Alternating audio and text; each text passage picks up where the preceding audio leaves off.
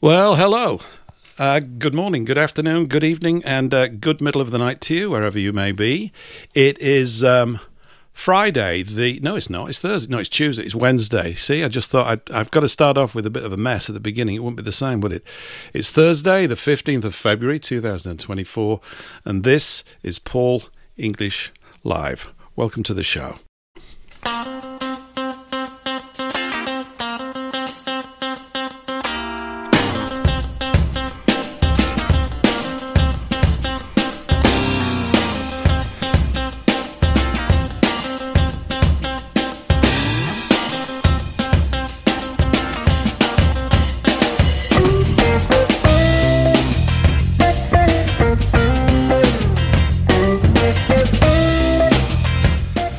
Been a week here where I've been. Maybe it's been a week where you've been as well. It's good to be back. Uh, we had a good show last week with Dave Gahary, and we've got another good show lined up today. Returning guest Dennis Wise was with us about five weeks or so ago.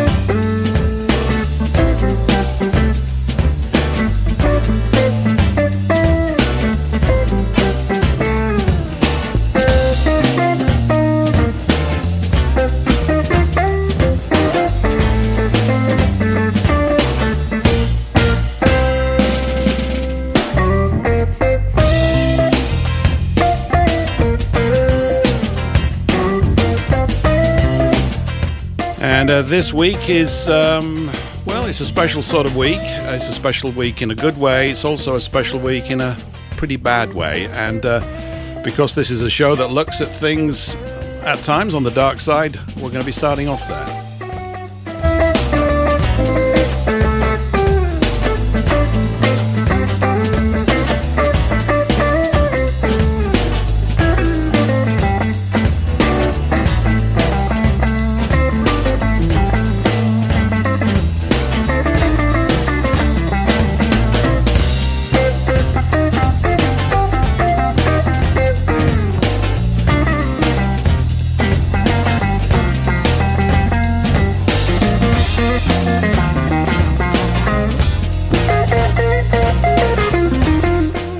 Going to be having some musical interludes as well, like we always do.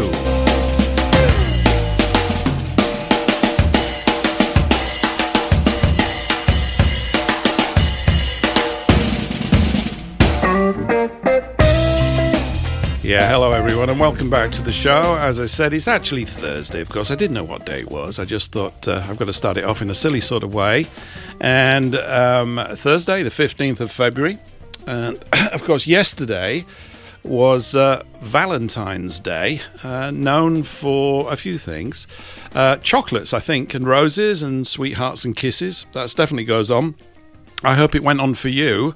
Maybe think that's all a little bit awkward, actually. Nobody sent me any, but then I wasn't really expecting any. I've had plenty of Valentines throughout my life, of course. They're all a little bit awkward and strange and fun, aren't they? But um, uh, that's the good side of things. So if you got your fill of chocolates and flowers and nice love letters, well done.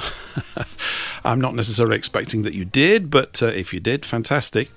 Um, it's also known for a massacre, isn't it? There's the St. Valentine's Day massacre. Was it in Chicago? Certainly in America somewhere. Uh, that took place. Um, that was quite um, uh, uh, a devastating event, but not as devastating as the big event that we're going to start the show off with at least today, which is to do with um, February the 13th, 14th, and 15th. There might have even been a fourth day, actually. My guest will know. Uh, in 1945, uh, this month, in 1945, 79 years ago to, uh, to this day, uh, there were a series of hellish bombing raids that took place in Germany. They've been going on in more than just this town, but Dresden has gone down as being uh, an apocalyptic event, which I think it, was, um, a true Holocaust, uh, as it was fire literally burning and killing hundreds of thousands of people. We're going to look at that as well. And uh, my guest tonight, um, who knows quite a bit about this, and as I said, was here a few weeks ago, is Dennis Wise. And Dennis, welcome to the show. How are you on this, well, for me, relatively warm winter evening? How are you? I'm fine, thank you. I have since Christmas I've developed a taste for Babysham. What? And, and since then, yeah, I'm not a great drinker, but I certainly like the taste. And here I am with a little glass. of Baby Looking forward to the show. Yeah, Babysham. Yeah, yeah. Sounds sounds very uh, tough, doesn't it? But You know what it makes me think of is uh, old northern drinking habits and customs at the bar where the bloke could go in and say, "A a pint of mild, please, and a Babysham for the little lady. Do you remember that sort of Yeah, well- turn of phrase in the 60s and how stuff? times have changed. So, so what's happening? The, the, the women are all drinking beer and you're on the Babysham now. Fantastic. Well, I didn't know yeah, they still think- I made think- it.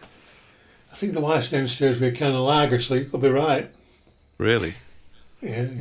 Wow, fantastic. Okay, so everybody, if you're out there listening and you too are drinking Babysham, let us know in the Rumble chat, will you? It's very important. Um, Babysham, maybe it's going to make a big a big comeback. I don't know. It certainly has done tonight. I'm feeling a bit less than. I've just got apple juice, Dennis. I mean, you're already sort of one up on me. Same thing, mine's a bit more sparkle.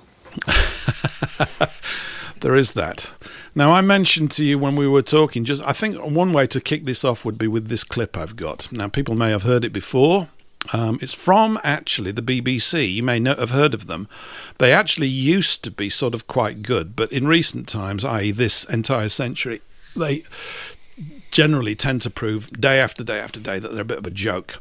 But this is from an interview that was conducted, I'll give you the names afterwards, on a breakfast morning show, um, I think in 2015. So it's about nine or ten years old. And I've used this clip, uh, I think, once before, maybe five or six years ago.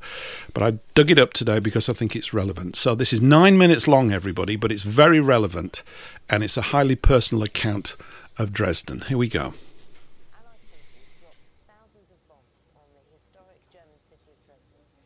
I'll tell you what, I've done that thing that I always do. Let me just stop that. One day, now we'll start off with the right volume. Here we go. Let's start again. Allied forces dropped thousands of bombs on the historic German city of Dresden. Historians consider it one of the most controversial campaigns of the Second World War because civilians seem to have been targeted deliberately by British and American planes. The attack lasted for three days and killed around 25,000 people. Commemorations will take place in the city today. Among those taking part are two survivors who shared their experiences with us. Meine Eltern sind in diesem Keller erstickt. My parents suffocated in the cellar, and out of the 14 people there, I was the only survivor. es war einfach unheimlich. It was terrifying. At first, I thought it was the end of the war, but when it didn't stop, I believed it was the end of the world. Dass auf der Straße Trümmer, Trümmer, Trümmer waren. On our streets, all I saw was rubble, rubble, rubble, burned houses, and people searching for loved ones. They had no belongings anymore, and the dead were everywhere. Well, another survivor of the attacks in Dresden is Victor Gregg, who was a prisoner of war when the bombings began. And we're very pleased that Victor is with us now. Very good morning to you, Victor.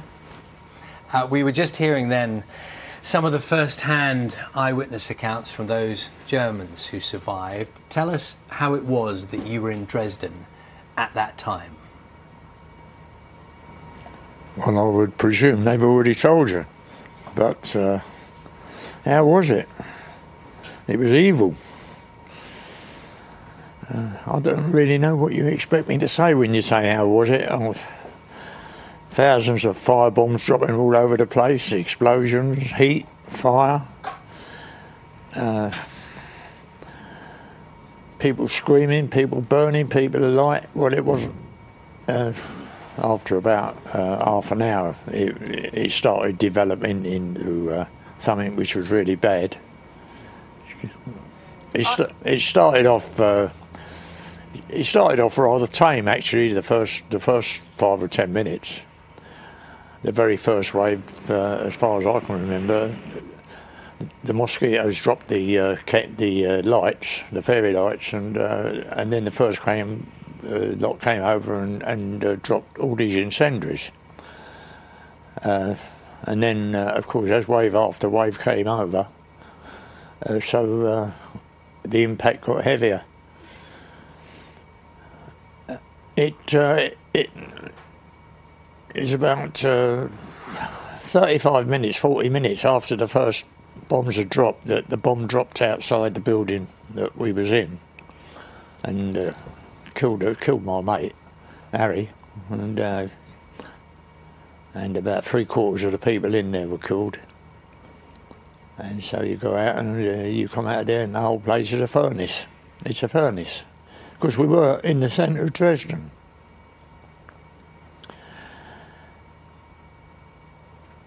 And the wind hadn't grown up by that. The, the fire really, it it, although, it, although it was, you know, bad, naughty, horrible, it was the uh, it was the second wave which really brought the tornado into being because then they started dropping the four thousand pound, you know, blockbusters and four thousand pounds of napalm, which if it dropped anything within about three hundred yards was immediately incinerated. So uh, and then to feed the fire, so you get the wind coming in, uh, and that that's really tornado force, and you, you just can't you, you it's it dehumanises everything that anything that you've experienced before. I've been through six years of war. I've lost all but three of the 28 blokes I joined up with in 1937. Uh, I've been in every battle in the Middle East. I've been in Italy, I'd come home, I'd been captured at Arnhem, but nothing prepared me for seeing women and children alight and flying through the air nothing prepared me for that. Uh, before Dresden, I was uh, just an ordinary. I could look at people get killed, well, so they're dead. But uh, after Dresden, I was a, a nutcase. I was. Uh, it just sent me. It took me. Uh, took me forty years to get over it, and I, I don't. I, I don't think I even laughed for 40 years. I couldn't, couldn't even laugh at anything. But Dresden itself, yeah, you see people stuck in, they try to cross, they try to cross over to us, a group of them, because I was on a bit of grass with these firefighters, and we'd come back because it was too hot, and we came back to get some clean air, or what was we could call clean air, for 10 minutes, have a breather and uh, this group tried to cross this road, and the first lot of them got stuck in the middle of it. They couldn't get away, and in the end, they caught a light. They were still alive, and then they and then and then uh, the, then they exploded. It's, it's, you can't you can't talk about it. You can't talk about it because nobody who hasn't experienced it can't their mind can't they can't can't grasp it. And for you, Victor, what you said that it was 40 years before you came to terms in any way with what happened. What were, how you did you not speak about it at all in that no, time? No, no. I never even. I, I think my, I think my, my family thought, as far as the war, the war was concerned, I think they thought I was on a cook's tour. Uh, I come out because I was in India in 1938, and then we went to Palestine, and I was in Palestine when war was declared. And it never let up then, right the way through, until I came home from Italy, ready for the Second Front. Because by that time I'd left the Rifle Brigade and I was in 10th Para. Was it a turning point for you when you viewed how the Allies were tackling what was seen as an evil menace at that point? I thought it, I, I, I, never blamed the airmen. I never blame them because uh, they was the same as I say blokes in the merchant navy. They're putting their life at risk every time they went went up, and they lost a lot of men, 50, 55,000. But uh, I said, and I still say, and I've said it in print, and I've said it on on broadcast. I'll never forgive the people who ordered those raids, and that goes for all of them Churchill, Attlee, all of them. Uh, whatever they can say, because uh, as soon as it came through after about two weeks and it started sinking in, because uh, between that, they were still carrying on bombing other cities like this. And then, of course, they tried to uh, put the blame on somebody else. Uh, But uh, no, no, it, it, it, the, we were supposed to be the good guys. Uh, we was going to war to rescue Europe from the evil, evil of the Third Reich, and we finished up being worse than they were.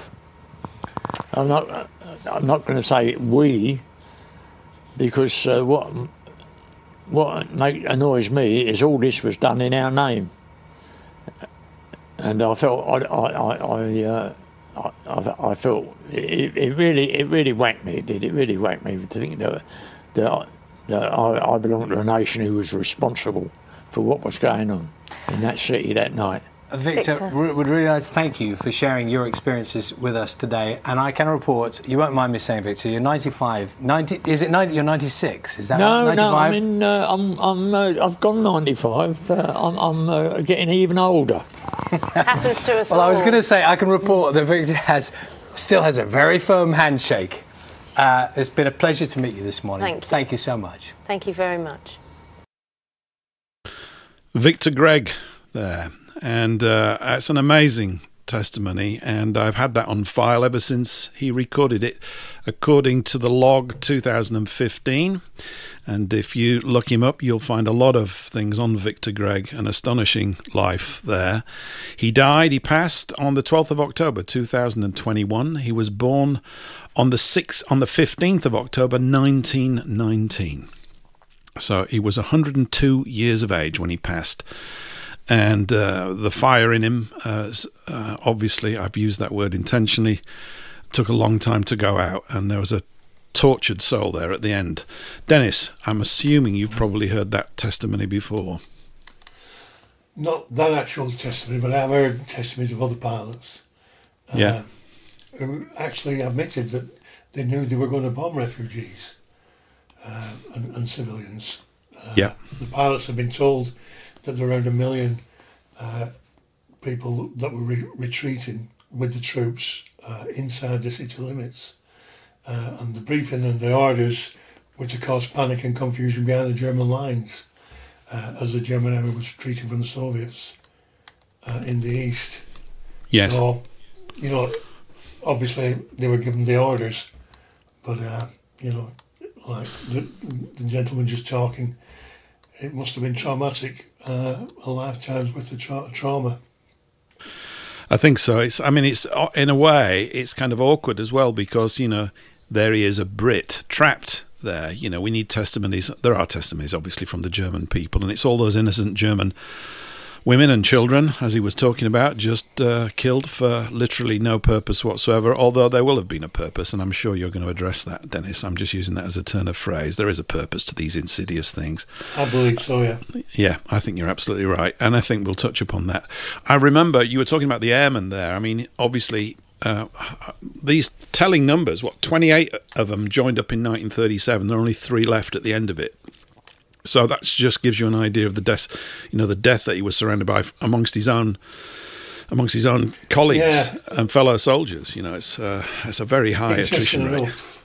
Yeah. Yeah. In, interesting enough, though, Dresden uh, they pulled all the anti-aircraft uh, artillery out of the area and sent them to different parts of the country. So actually, the, the pilots could fly quite low because uh, there, there was no defence because they assumed, wrongly obviously, that uh, the Allies would not destroy huge congrega- uh, congregations effectively of civilian population. Exactly. That's exactly what it was.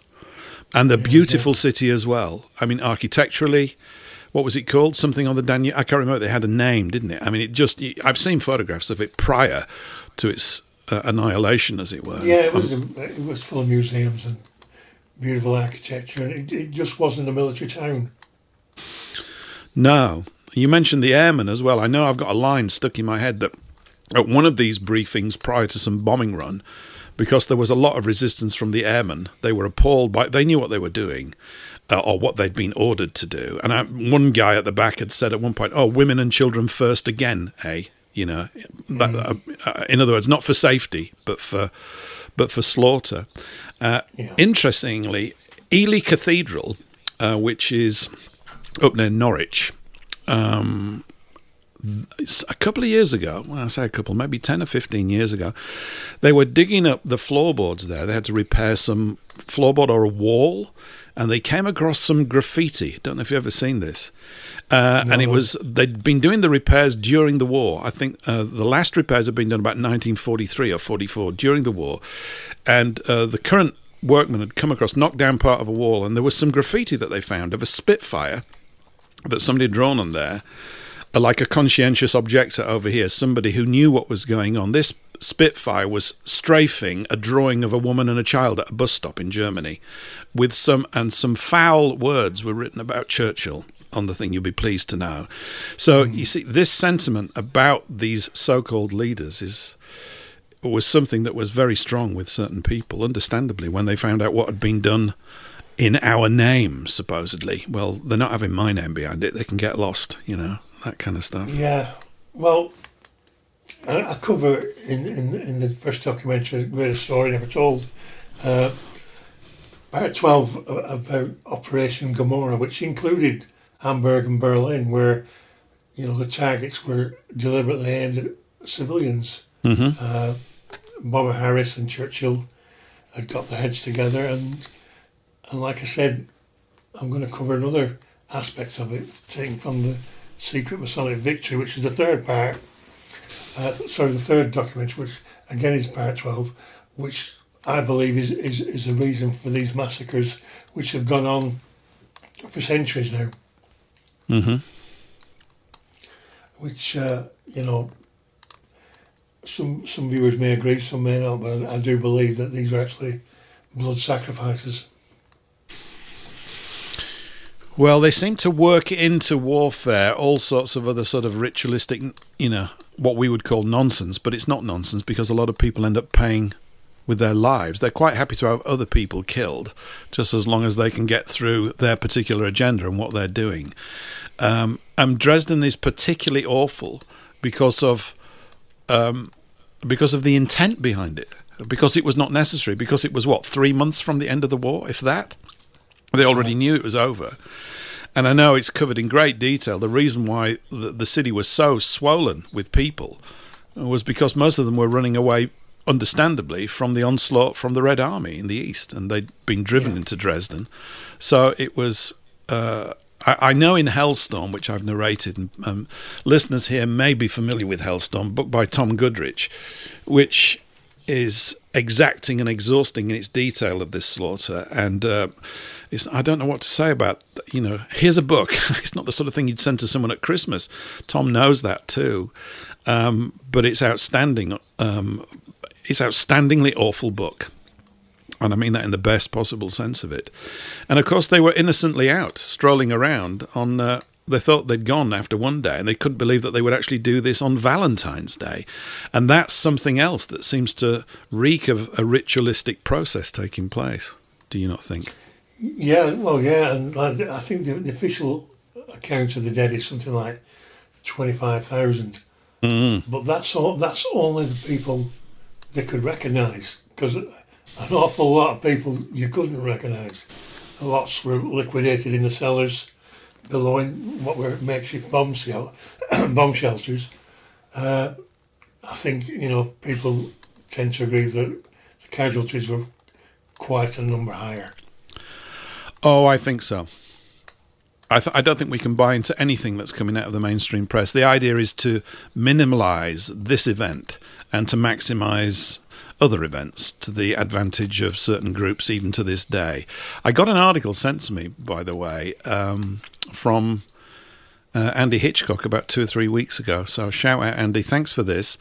Um, I'm not going to go through the whole thing. It's from Russia Today, not a place I go to. And in fact, it's not possible uh, in the UK now to go directly to Russia today. I think you get, we're kind of geo fenced and uh, you can't get through they did the it. same with Press TV. Yeah. They, yeah. They, just, they just wipe it off the screen.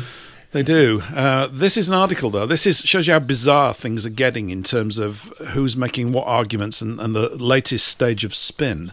This is from earlier this year, a month ago, uh, 17th of January. And the headline, I'll read a, couple of paragraphs from it to get the flavour of it. Russia denounces historical vandalism unquote, in Dresden. German authorities have removed a memorial to civilians killed by the 1945 US UK bombing.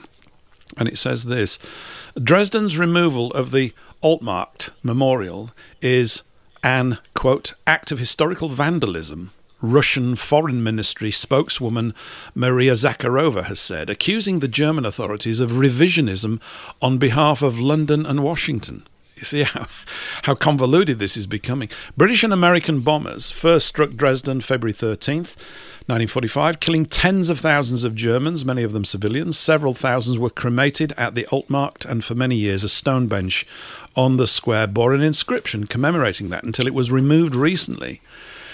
Um, quote, the peaceful areas of Dresden were subjected to a completely disproportionate, terrifying bombing bordering on a war crime. Well, it is a war crime, Zakharova said in a telegram post on Tuesday evening, suggesting that the UK and the US deliberately destroyed the city because it was assigned to the future Soviet occupation zone. That's the first time I've heard that one. Have you heard that one before? Was it assigned to them?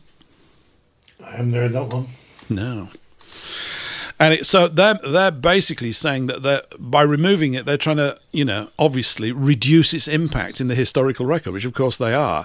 But the idea that there's only twenty thousand, uh, even now twenty five thousand, is just ludicrous. I mean, it's, it is, as you said, you only have to go through any of the reports to get an understanding of the sheer amount of population that were in there and who came out. They didn't even know how many were in there, but they knew that it was absolutely packed to the gunnels.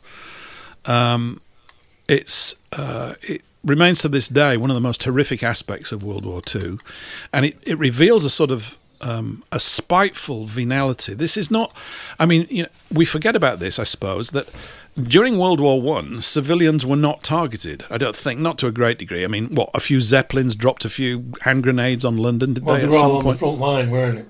They were. They weren't really towns bombs or anything like that. It was all soldiers on the front line, yeah. which I, I, believe they agreed to uh, during World War II, originally. Yeah. Well, I mean, Mr. Churchill threw that out the window his first morning in office, didn't he? I think the very first morning he was in office, he ordered a bombing raid on German schools. Uh, the aim being to provoke Germany into bombing London. And these were yeah, these they couldn't keep. Sorry, yes, they couldn't keep the war going without this uh, retaliation, which obviously recreated the hatred from the British that's the only way they could keep the war going. Yeah. The whole, I mean, we see it today with the Ukraine thing, with all of these conflicts. They seem to follow a similar pattern. And I guess I'm of the view, maybe many listeners are here too, that they can't understand why normal people can't see this.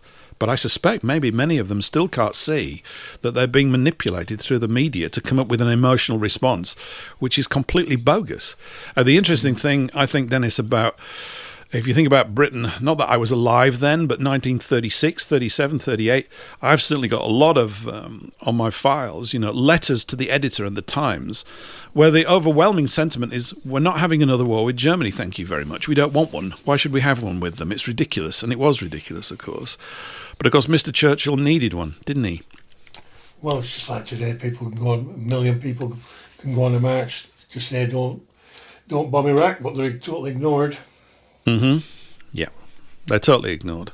I mean, I think it's. I was listening to someone the other day talking about marching. I mean, I don't believe in marches. I don't believe in petitions. I don't believe in signing anything addressed to a government because they've demonstrated that they don't listen to us. So, why would you get involved in a process of pleading with your jailer, as it were, to open the door up and let you out? Please let me out. That's what it reeks of. It's desperate sort of. I, I think it's a poor tactic myself. Well, you know, we, we can't come on here and incite revolution, but if you look back through history, that's the only way things have ever changed. Yeah. Right. How are we going to do that then? well, that's, that's not my decision. Mine neither. Me neither. But we must communicate these things. They've actually got to be communicated. I mean, obviously, um, I've done I've done about three or four shows on Dresden, and I'm sort of exhausted with it. I don't mean it just wears you out. Uh, I was saying to you earlier, every time it comes around to this time of the year, I get slightly upset because it's running around in the back of my head. Having read so much on it five or six years ago, it's still in there. And you feel a bit like a broken wheel going round and round and round again with the same stuff. And yet the horror of it never leaves me. I mean, there have been so many other different accounts as well that need to be pulled in together. I mean, Kurt Vonnegut Jr., um, who's now no longer with us. He wrote Slaughterhouse Five. Are you familiar with that? No. It's, I mean, it's a very entertaining novel, but it's also a very dark novel. It's the thing that I think broke him, made him famous, because he was in Dresden during the bombing. Uh, was Vonnegut. He was 19, I think, at the time, and he'd been captured along with uh, a few other Americans. And uh, he was on, I can't remember what duty he was on. He was like clearing rubble or something like that.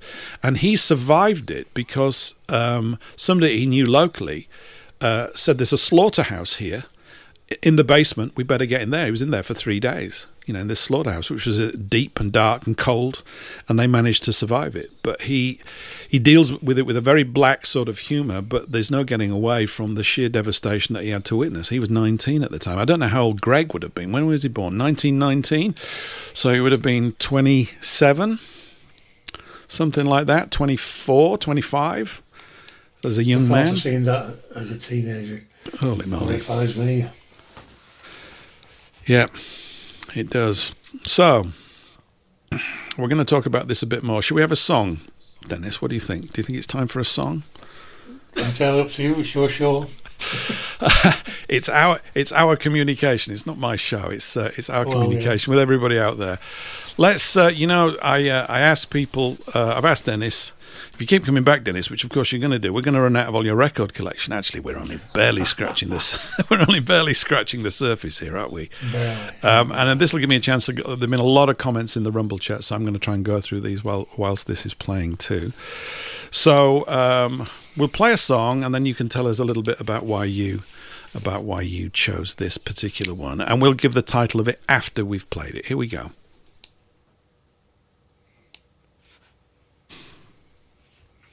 Oh. Oh, will we go? Just a minute. Doesn't want to play. Let me try the other one. Oh, that's interesting. Hang on just a second. Look at that.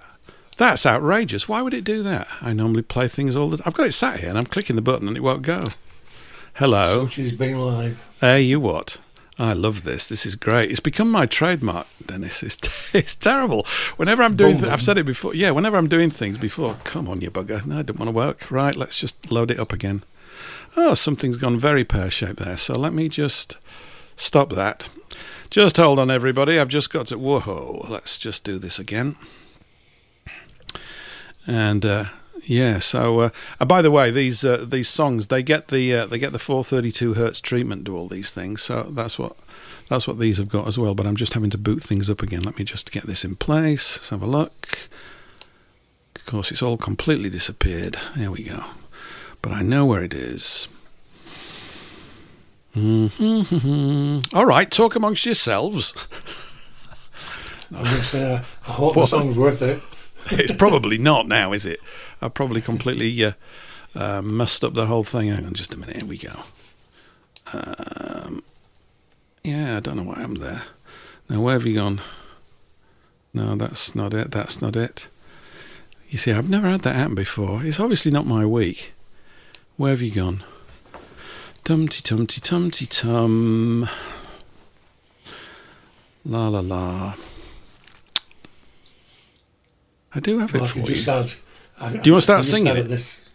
Well, no, I, I, was going to say it's an opportunity for people who want to want to find me documentaries. Uh, yes. The three documentaries I've done, you can get them. Uh, you can buy them at uh, uh moneypublishing.com. Uh, and not only my documentaries, but books and, and other DVDs, which uh, are not really found in the mainstream. Excellent website. They will. I'm going to talk a bit about that because I've been lending your video out, um, The Greatest Story Never Told. Found the song. Will it play? Here we go.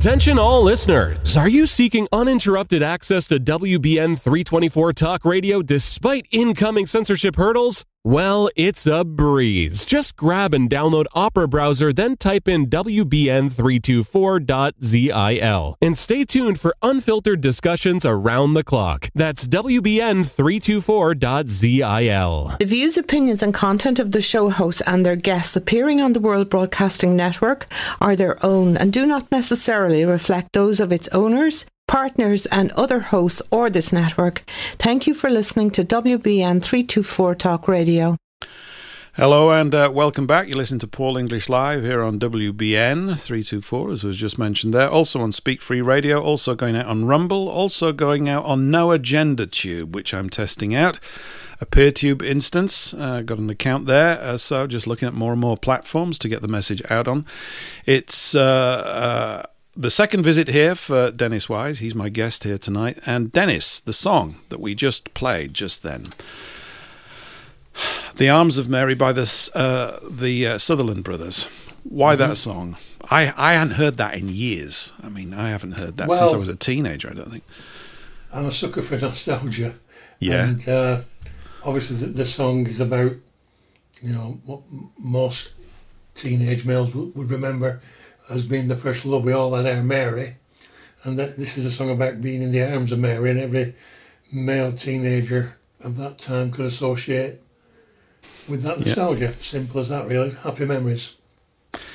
Yeah, we've got to. Yeah, we have to throw a bit of light into all this darkness. We have to do that. It seems almost a bit incongruous moving from Dresden to a thing like that, but we have to do it, and, and we're still on the topic. I know exactly what you're talking about. I've had. Uh, um, what's happened recently? I don't know if I'd mentioned it here before, but a, an old friend um, has passed away recently, and I'll be going to his um, memorial, his funeral next week.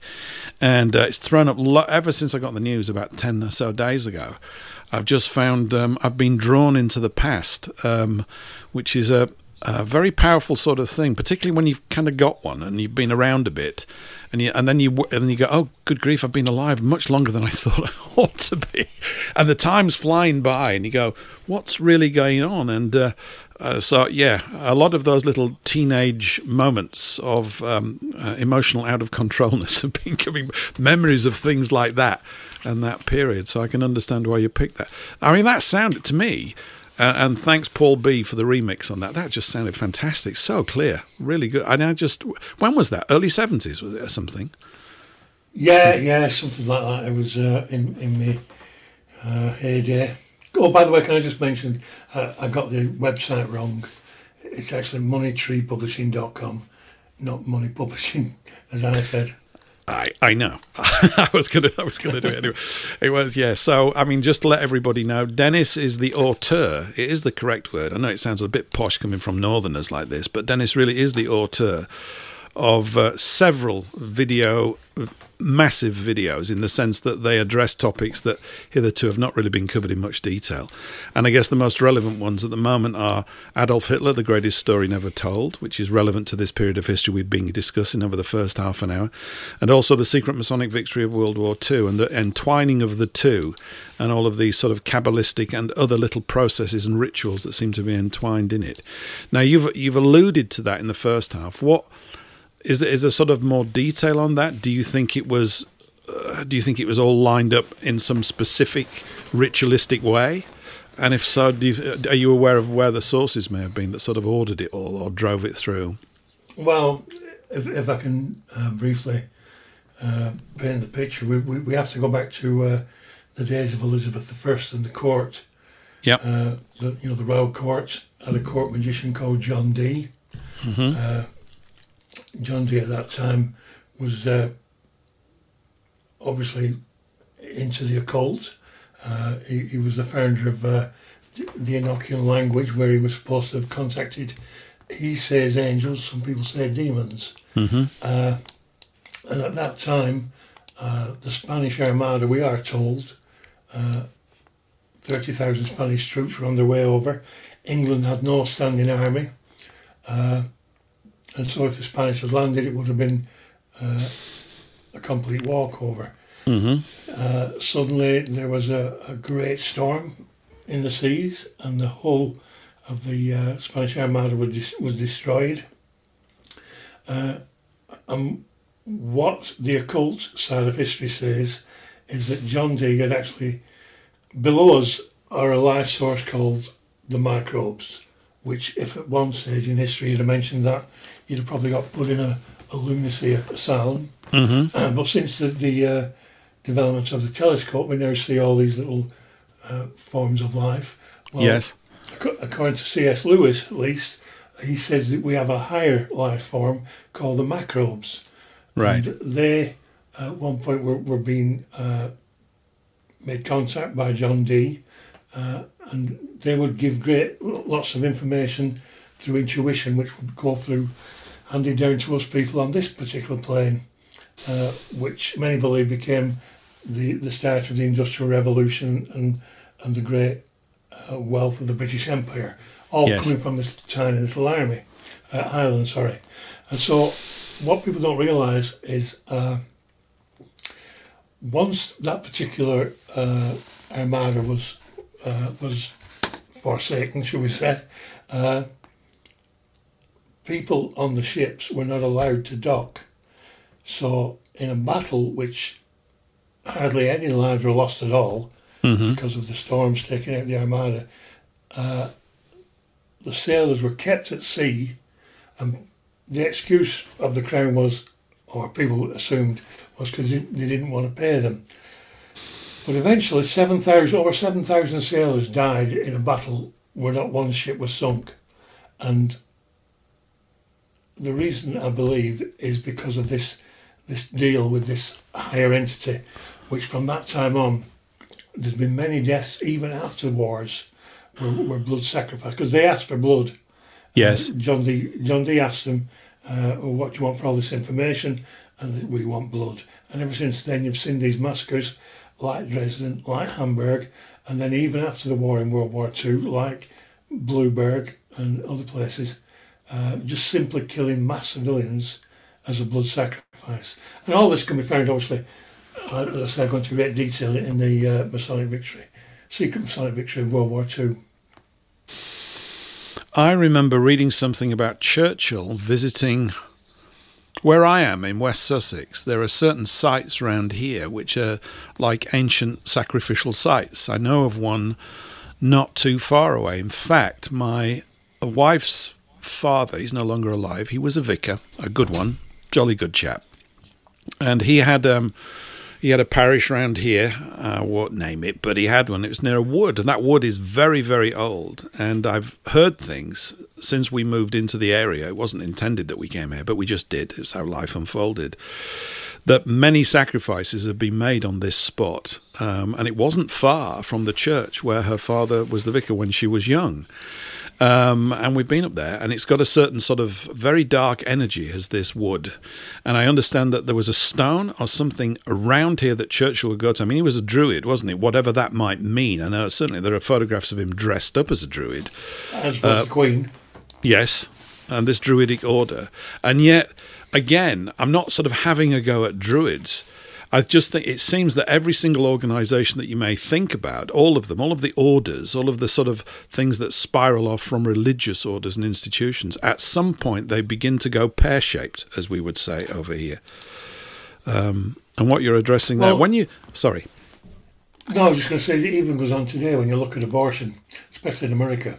hmm You know, one of the biggest holocausts ever with the 50 million babies, hmm you know, massacred Yeah. or unborn, should I say. And that's, you know, many people regard that also as a blood sacrifice. Well, I've thought about that.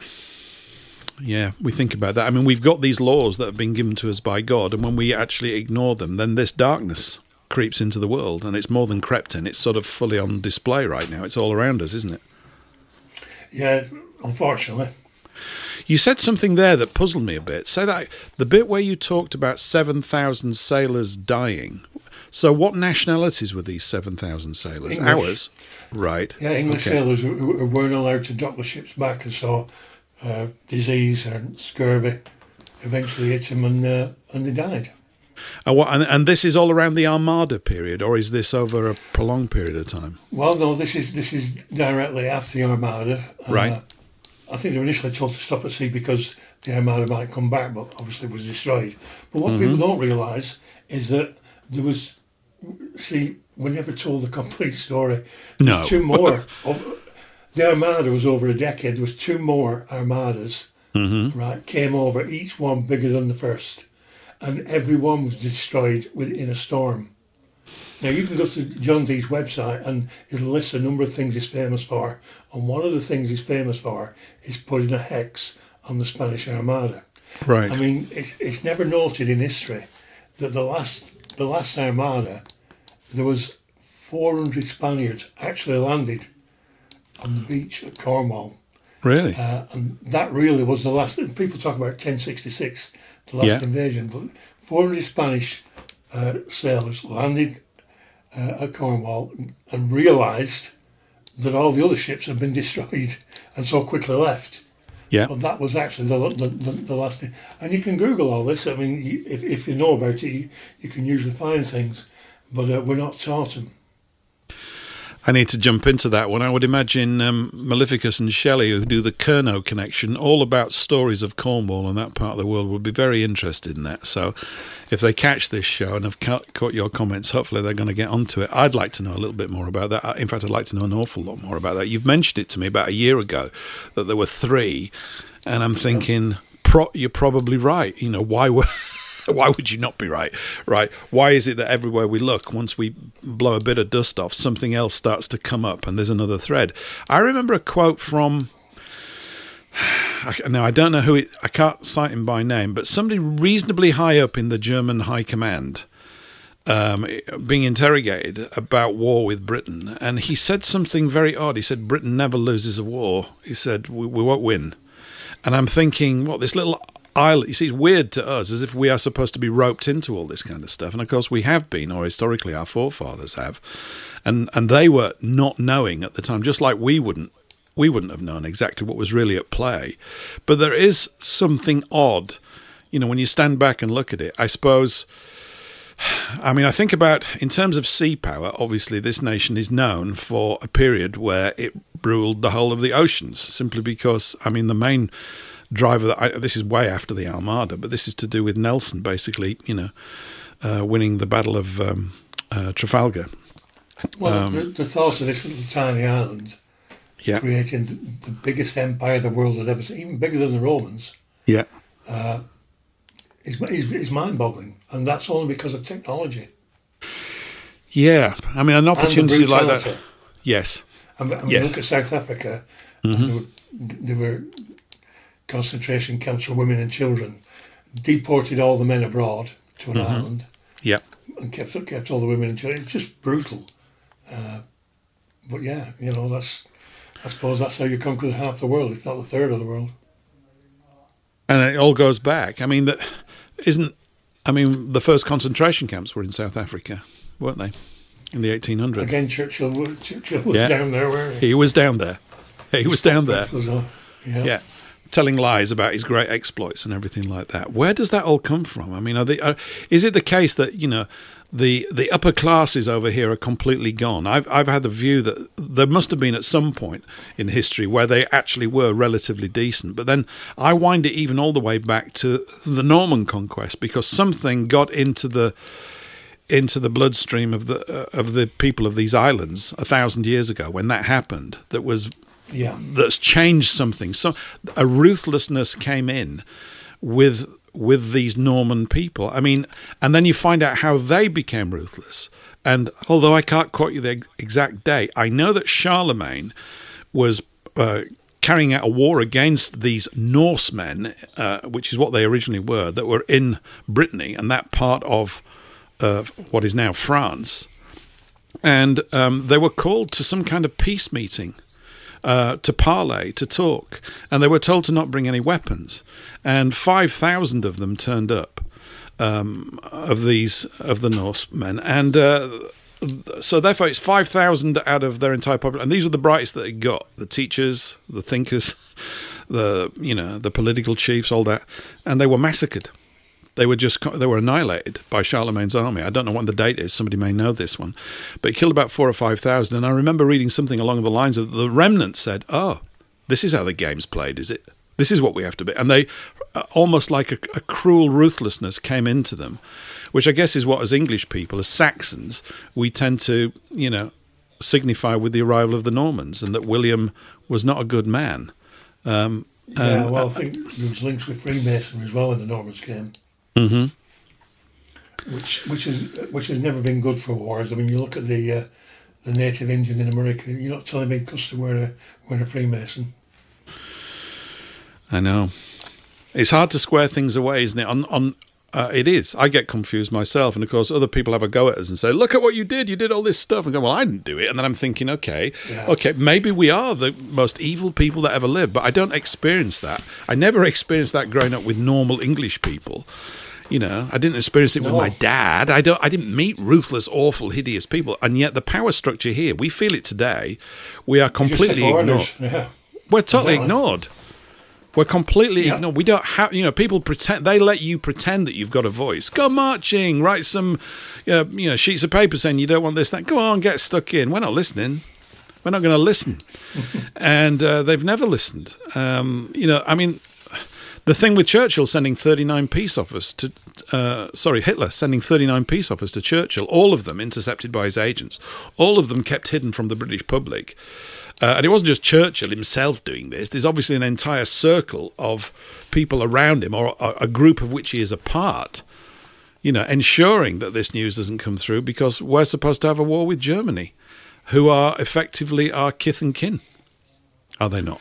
Yeah, well, I think you know if, you- if you dig deep enough, you'll find Churchill uh, is not a person of honour. Uh, No. I think he's you know many No, he's not. attributes to the guy, but not not one of honour. Yeah, absolutely. Not one of honour. Uh, just a shout out to everybody who's tuned in with us. We're here on Rumble and uh, several other places. WBN, Speak Free. We're going out live over, and we've got a we've got a good Rumble crowd on today. It's uh, it's kicked off. Dennis, you've got you've got drawing power, which is excellent. A lot of good comments in there. If any of you get the urge to want to pitch into the conversation and join in, you can do so. Uh, the place to go is uh, I'll, I'll give you the URL. If you go to paulenglishlive.com forward slash call, C A L or if you go to paulenglishlive.com website, you'll see a link at the bottom which says you can join the live studio. And of course, here we are alive in the studio. So if you want to come through and uh, make a comment, add something to the conversation, you're more than welcome to do so. Um, and uh, we're discussing, well, things connected with that have led up to Dresden, but even things after it. So uh, this is, as I said earlier on, the 79th anniversary this week of what uh, I consider to be a war crime. Others consider it to be, you know, a jolly good thing, and they got what was coming. But um, uh, even more than a cursory glance at that uh, really gives proof to that, that as being a complete lie. So yeah, so we're stitching it all together here, aren't we, Dennis? So it's uh, we've got the Norman Conquest, we've got the Spanish Armada, we've got John Dee, we've got Elizabeth the First, uh, we've got Elizabeth dad Henry, um, because I've mentioned here the Reformation, um, more aptly called the Devastation. I mean, when you look at these islands, I remember seeing something that since the advent of the Bank of England in 1694, this country, now I don't know what, I, this was a few years ago since I said it, but this country has been at war every year apart from three throughout that entire period. Someone, somewhere, wearing some kind of British insignia or claiming to be of the British Army or this, that, and the other, was out waging war on other people. Um, and it's It's almost as bad as America's record. Well, you know that basically they moved their base of operations predominantly, did Yeah. they not, from here to there To with the Washington, conclusion of. World War Two. Yeah, they did. yep. It was a transfer of power, and of course now they're chewing up America and Europe all at the same time um, by having invaded really all the political structures and the so-called power structures of the remnant, as it were, of our civilization. But it seems as though certainly what you're addressing here with Dee that you know, all I can think is that we were compromised. Why is he bringing demons in on our side? What's that all about? Where did he get the power from to even do such a thing? I don't Well, deny that it can't be done. He studied the Kabbalah, didn't he? he, he Jewish mysticism. Uh, hmm he, he brought the rabbis over Mm-hmm. uh, and obviously learnt a lot more about that side of it. which is a, a line of thinking they picked up when they were dragged off along with the Israelites to Babylon, as far as I understand, uh, six or seven hundred BC so or the story goes. I think So- there's some Yeah, some doubts about that in some ways, but is yeah, there? What? What? Go on, throw something in there. the- Confuse well, me. I'm not, com- I'm not convinced it, it were they who were who were captive. I've got a feeling it were us. Yeah, I mean the the one I'd read is that you know in in Babylon there were still demons there and they were teaching stuff and some of them went off and got drawn into that you know whoring after other gods as it were, and that the root of this interfering with and the meddling with the affairs with our affairs kind of began there. It's um yeah, so Yeah, John some Dee's not alterations. Yeah, I mean, when, when I did show 007, uh, which I did in the early days of doing, I'm saying early days, only a few months ago, but it's been, uh, it's, it's, it's taken much longer to sort of get up to speed with this than I originally anticipated.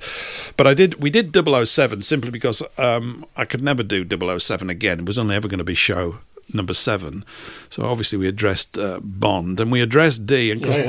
Dee, Dee used to sign his missives back to the court with. Um, uh, what looks like Original, 007, wasn't it? It was actually two zeros to, or to, I think, to replicate his eyes. These are I am your eyes in this court, and then it was the square root sign over the top of it, which looks like a seven. And so, I'm reasonably sure that Fleming said, right, Bond's going to be 007, you know, and tapping into that because Fleming was obviously, I suspect, connected strongly with all this kind of stuff as well. yeah, it was. Yeah, Yeah. military intelligence. Yeah. Yeah. Um, yeah, I didn't go to those schools when I was young. Dennis, did you go to those schools where they No, taught all I'm that sure stuff? Boris and David Cameron did though. Well, if they did, you know, they're a pretty poor product of it, aren't they? Because they do come across as oafs. I mean, what are you supposed to say about these people? They're, Well, that's They're very oafish. rewarded, aren't they? Yeah. what, for playing the role of an oaf? Well, for playing the role that they're they're uh, requested to Yeah. Absolutely. faithfully. Yes. Yeah, they do that, and of course they've uh, they're now trying to beat the drums of war again. Uh, fatuously, it seems to me. I, I can't believe how sort of thin the whole argument is that they're putting across to to supposedly do that. But the other thing is there seems to be a new distraction about every three weeks. Don't you think it's something different? What is it now? Well- Charles. Charles is ill. That's the that's the latest one, isn't it? Well, if you look at things at the moment and the number of countries what's involved with the war in the Middle East and in the Ukraine, we basically are in World War Three. If you assume that a number amount of countries constitutes a world war, and we feel there's enough countries involved now to say that we are really in World War Three. I mean, Britain's just sent a lot of troops to Germany. They say on a big exercising uh, mission, but you know, I've heard that story before as well. But I didn't think we even had any troops. What did they, What did that guy say? Who was in charge of it? He said we've only got fifty five thousand troops. I mean, it's not even anything much. As you can get more in a football stadium these days. I mean, okay, the guys in football stadiums are not armed with high tech, uh, you know, lethal weaponry apart from their mouths, I suppose, which is pretty devastating Well, stuff at times. it's, NATO, and it really depends how many troops in NATO have. You Yeah. know, which of course is another, you know, is known as the Army of Babylon Yes. for the for those who know. Where do we go from here then with all this history? What are we supposed to do with it? You know, this is a question I keep. I I f- feel almost, it's a ridiculous thing to say, sated with it. I mean, sort of, it's always useful to keep coming across new additional pieces of information that you've not seen before and to pull them into the mix and to get a better understanding. I am, of course, intrigued massively by what you've said about the Armada because no one really knows that. Maybe that's, yeah, I don't know, you're going to film a video about that, Dennis. What are you going to do? I mean, where are we going to get the footage on that? There's not, Well, it's the video. It's, well, it's, it's part, like I said, part of part twelve. Yeah. The Secret Masonic Victory. The Secret Right. Masonic Victory itself is a is a series of revolutions which around the world throughout history was was caused by the same people. And when you when you go into it, uh, as as I did, it's a revelation in itself. Yes. The number the number of rev- uh, revolutions. In fact, the only one I really missed out on was the Civil War, which since researching the American Civil War Yes. uh, was uh, one of the first Bolshevik revolutions. I would agree with you on that. Yeah, absolutely. We had Ken Carter on here about a month ago, and and his books are about that. There are other people uh, who've written extensively about it, of course, and I've always mentioned to people. Um, my sympathies just instinctively always lay with the South. Now, I'm probably I'm not saying they were all innocent and goody two shoes. I've had people say, no, no, no, there was the Knights of the Golden Circle and all this other stuff, and no doubt there was trouble on both sides. I mean, the South did have Judah P. Benjamin lining them up, and he was obviously an emissary of uh, I think the, ha- the, House of Rothschilds and the banking fraternity from the city of London. Yeah, and Pike.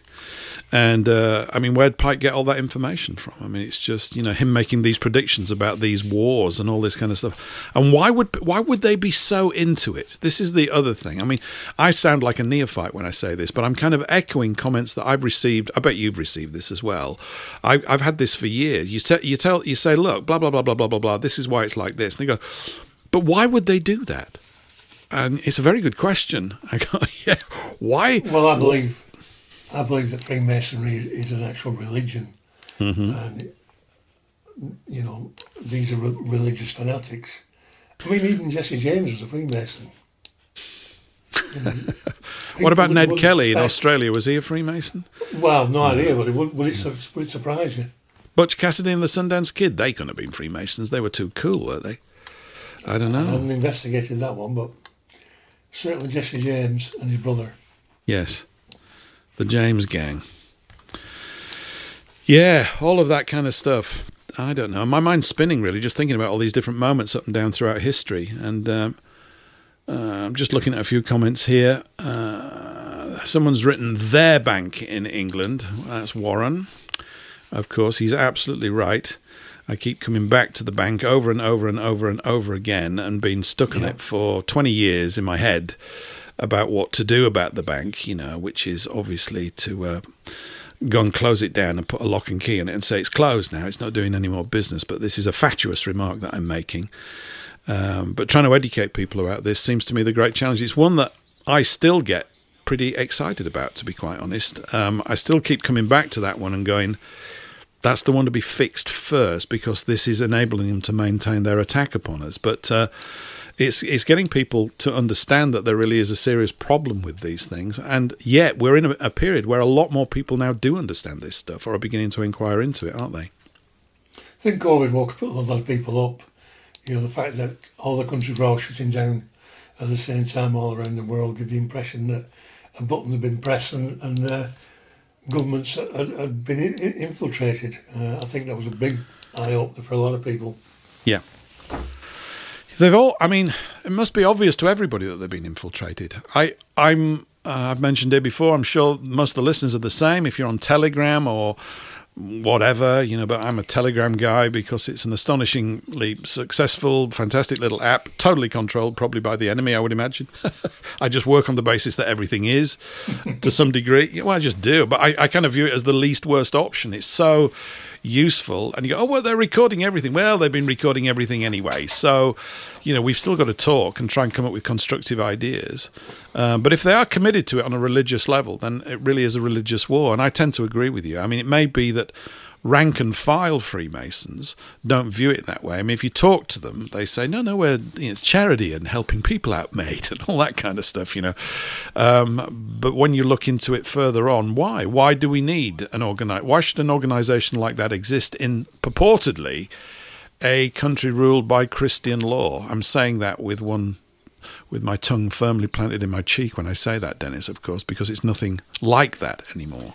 Well, I recently found out there's a excuse me, there's a pyramid on the Royal Balmoral estate, uh, which dates back to Queen Victoria, mm-hmm. and uh, it's at forty foot high, and uh, it's probably the least Christian thing you could think of to put a pyramid on your estate, wouldn't you think? You'd think so, yeah. I guess it's. I mean, the pyramids are an astonishing thing, but then they've been used symbolically to denote other things, have they not? And uh, what I mean, there's something like fifty thousand of these things all around the planet. So mm. um, under the sea and all over the place, there's these enormous ones. In, is it Croatia? The ones that are you know absolutely enormous things covered now in South planet America, over. Yeah. yeah, South America, we've got. I mean, we know so very little about our ancient history, and yet I suspect, I think we've got that the people in the highest levels of these orders They do know. know. they know. They, they, they, they've come into a line that's got the handbook. This is what really happened. This is how life really grew up on the earth. This is your actual true history.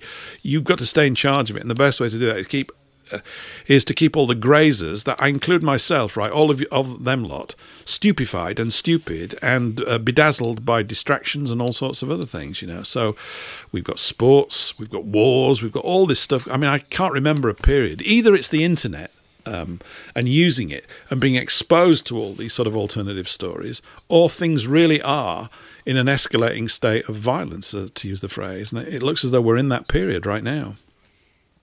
Well, when, when police are threatening to arrest people who are talking about the Bible or Christianity uh, on the streets, calling it hate speech, Mm-hmm. th- then it's no longer a Christian country. Let's be honest. I agree, and I think I mean, yeah, you're right. You're right. Of course, the word Christian is. I probably need to do a show on it because my definition of Christian is probably not the one that f- tends to float around in the universe. That everybody thinks it's somebody who's going to a church and studying this stuff and subscribes to doctrines of churches. I mean, there's over a, a thousand different flavors apparently of so-called Christianity. Um, but I view Christians, my definition, as a race of people. Uh, That's what I think they are. I think they're a race, and I think um, you know certainly from certain words that Christ has said indicate to me quite strongly that he came to talk to a specific race of people. I mean, people say to me, "No, that's not true, Paul. It couldn't possibly be true." And I say, "Well, why did he speak in parables and tell the disciples that my words are not for a lot of the people in the crowd? It's not for them. It's only for, y- in other words, there's a group that he had in mind. There's a, a race that he's addressing, these ones that had gone wayward. Us now, I suppose, you know, we're the ones that are wayward to a great degree. Well, again, I cover that in the third documentary, uh, which people I think would find really interesting. Because as, as I mentioned earlier, when you said uh, that they were enslaved in Babylon, and I said, I'm not, I don't believe they were enslaved. I believe we were enslaved, uh, and you'll probably see why if you saw that documentary. I better go and get stuck into that bit, hadn't I? You can see I'm remiss, but you're going to be back quite a bit, and you've done so much stuff, and I've, I can't keep up with everything all the time. It's it's int- I've read a lot of stuff about that, but I've not seen I've not seen your full video effort on that. So there we go. You can you've got me on that one at the moment. At this moment in the show, this is true. um, again, shout out to anybody if you want to join us in the studio. I'm just letting you know because we've had a few calls in the past. If you want to come through and have a chat. Uh, I'm here with Dennis Wise. Uh, Paul English Live every Thursday. Uh, we are discussing. We started off at Dresden, but we're expanding the conversation to cover all these sort of key trigger points up and down the line of history that are uh, where we currently now find ourselves. We're at the tail end of a lot of this kind of stuff, or we're right in the middle of something, or it is World War Three. Um, so if you want to join us, come through, uh, go over to paulenglishlive.com and click the link at the bottom there. You can call into the studio if you get the urge, and if not, that's okay too. But if you get that urge, act on it because it's always nice to hear from new voices, no matter what you think your question might be like. Um, that I mean, just going back to this thing about Babylon and all that kind of stuff, I agree with you. I, I mean, I thought my view was that uh, the people that were dragged off there were an admixture of people. They were our people, but there were others, and it's these others that drifted off into these temples and learnt these things. I mean, this I can't quote exactly where it is, but there is this there are there's definitely writings to that effect. Uh, and the Gnostics. What's your view on the Gnostics? Uh, well, they have their point of view, don't they? But personally, I am a Christian, so I do believe the word of the Bible, Mm-hmm. uh, and not particularly what they believe, which again goes back to Freemasonry. Yeah, I think I think these are laws that actually dynamically apply to us, whether people are conscious of them or not. And I also think that with regards to Scripture, it is of course massively misunderstood. Um, also, in the sense that why are there one thousand? Why are there one thousand different denominations of so-called Christianity? I mean, you can't have such a thing, can you? It doesn't seem to make sense to me Oh, at all. Crazy? Yeah, I mean, so it means that maybe the truth is right in there at some point, but the enemy has decided, well, what we'll do is we'll keep splitting it and splitting it and splitting it. I mean, the the the story I have with regards to the so-called Reformation and with Henry, uh, Henry VIII, who had a lot of trouble, didn't he, having children, having a son. He had a lot of trouble with that, more trouble than anybody should normally expect. And his, of course, his reign was full of the most horrific things. I mean, you know, killing your wives and stuff and all this nonsense. But I root that one back. Certainly, the preceding event that caused that is to do with um, Venice and the black nobility of the Venetians. There was this thing, um, because obviously England at the time was still classed as a Catholic country, because it was. And um, I think it's worth mentioning this again. I might have mentioned it before, but Henry, Henry is the guy that wrote this big document in defense of the faith when Martin Luther started kicking off. And uh, the Pope liked it so much, he gave him this title, the Defender of the Faith which he kept even after he split the country from Rome. Well, yeah, we're not going to be with Rome, but I like the title very much. So we keep that. And even the Queen was defender of the faith, even though she's not, you know, the head of a Catholic institution over here. Well, no, I mean, to be Catholic over here, even today, it's mm-hmm. frowned upon. I mean, Tony Blair, I mean, I don't like to talk about the guy, as you know, with my thoughts on him, but, but he became a Catholic after he became Prime Minister because he couldn't mm-hmm. become prime minister if he was a Catholic beforehand. But the Catholic Church to me today is not the same church as we're talking about that... back in history. Mm-hmm. Yeah, no, it's not. Well, it all depends, I guess, how you define the word universal. I have a problem with it, of course, because Catholic means universal. So mm-hmm. I think maybe in the early days when they applied it, they meant it was universal to all the tribes of Israel that they were addressing, that they were trying to rec- the world as they knew it at the time. But it's expanded to include everybody um, which I think is contrary to the instructions of Christ and of Scripture. That's not what it's about. Um, that's my take on it. And um, uh, you've now got this creature, this character, um, who's pretending to be a pope. Once we go down that road? That is one hell of a. I just can't stand the sight of the guy. Well, I don't know. You could even He's call evil yeah. personified. Is he not supposed to be? Isn't he being predicted that he's the last one? That this is the last yeah. one. Uh, that's correct. Yeah. I hope. Yeah, we don't need any more of them. I mean, it's just there's obviously something gone very pear shaped. I mean, I remember thinking about obviously. Uh, so the let's go back to the Romans. They're a republic. We like we think we like the idea of a republic. Certainly, America liked the idea of it, and it was a republic, as Ken Carter said, really up until the onset of the Civil War or the war between the states, which is probably more accurate. Or maybe we say the Freemasonic War, or maybe we call it, you know, the Kabbalistic War. We can come up with more and more labels to keep addressing, you know, to describe that event, that sad event over there. Um, and uh, uh, yet the, the, the sort of the origins of this thing with the Romans is they've obviously got guys on legs. They're using their legs, and they've got horses and carts, and they're walking all over Europe, which must have been bloody expensive. Uh, you know, trying to rule by force of arms. And of course, I guess the guys back in Rome, they did have a problem, which is that the army gets strong, and they're thinking, well, if we if we lose favour of the army, they will march on Rome, and we've got to sort something out. So it always struck me that it was part of their design that it's much easier to control people's minds than it is to keep sending armies all over the place. And of course, the Catholic Church morphed into effectively the the Roman Empire. It became it, its stamp upon the earth, and it and it moved away, as it were, from the original teachings of Scripture. That's what I tend to think. Uh, it may, may well be true, but I tend to think there were good popes and bad popes. Uh, yeah. And you suffer the consequences. When's the last good one? I don't know anything about it really. You know, I like I mentioned it before. I didn't even know what a Catholic was, Dennis, until I was about eleven. I'm serious. I had no idea. no, well, I can believe it. No. I was, you know, uh, I went. I didn't even know what I went to. I just went to a church. I found out later on it was Church of England. It, I, okay, all right. So you know, I'm a cub. I'm, I'm a little scout and all that, and I'm running around. I'm just being a boy in the '60s doing things, and I didn't really like the tone in churches at all. I just thought they're all a bit odd and strange. And then I remember I one day we were uh, we had to go and was it a football match or something?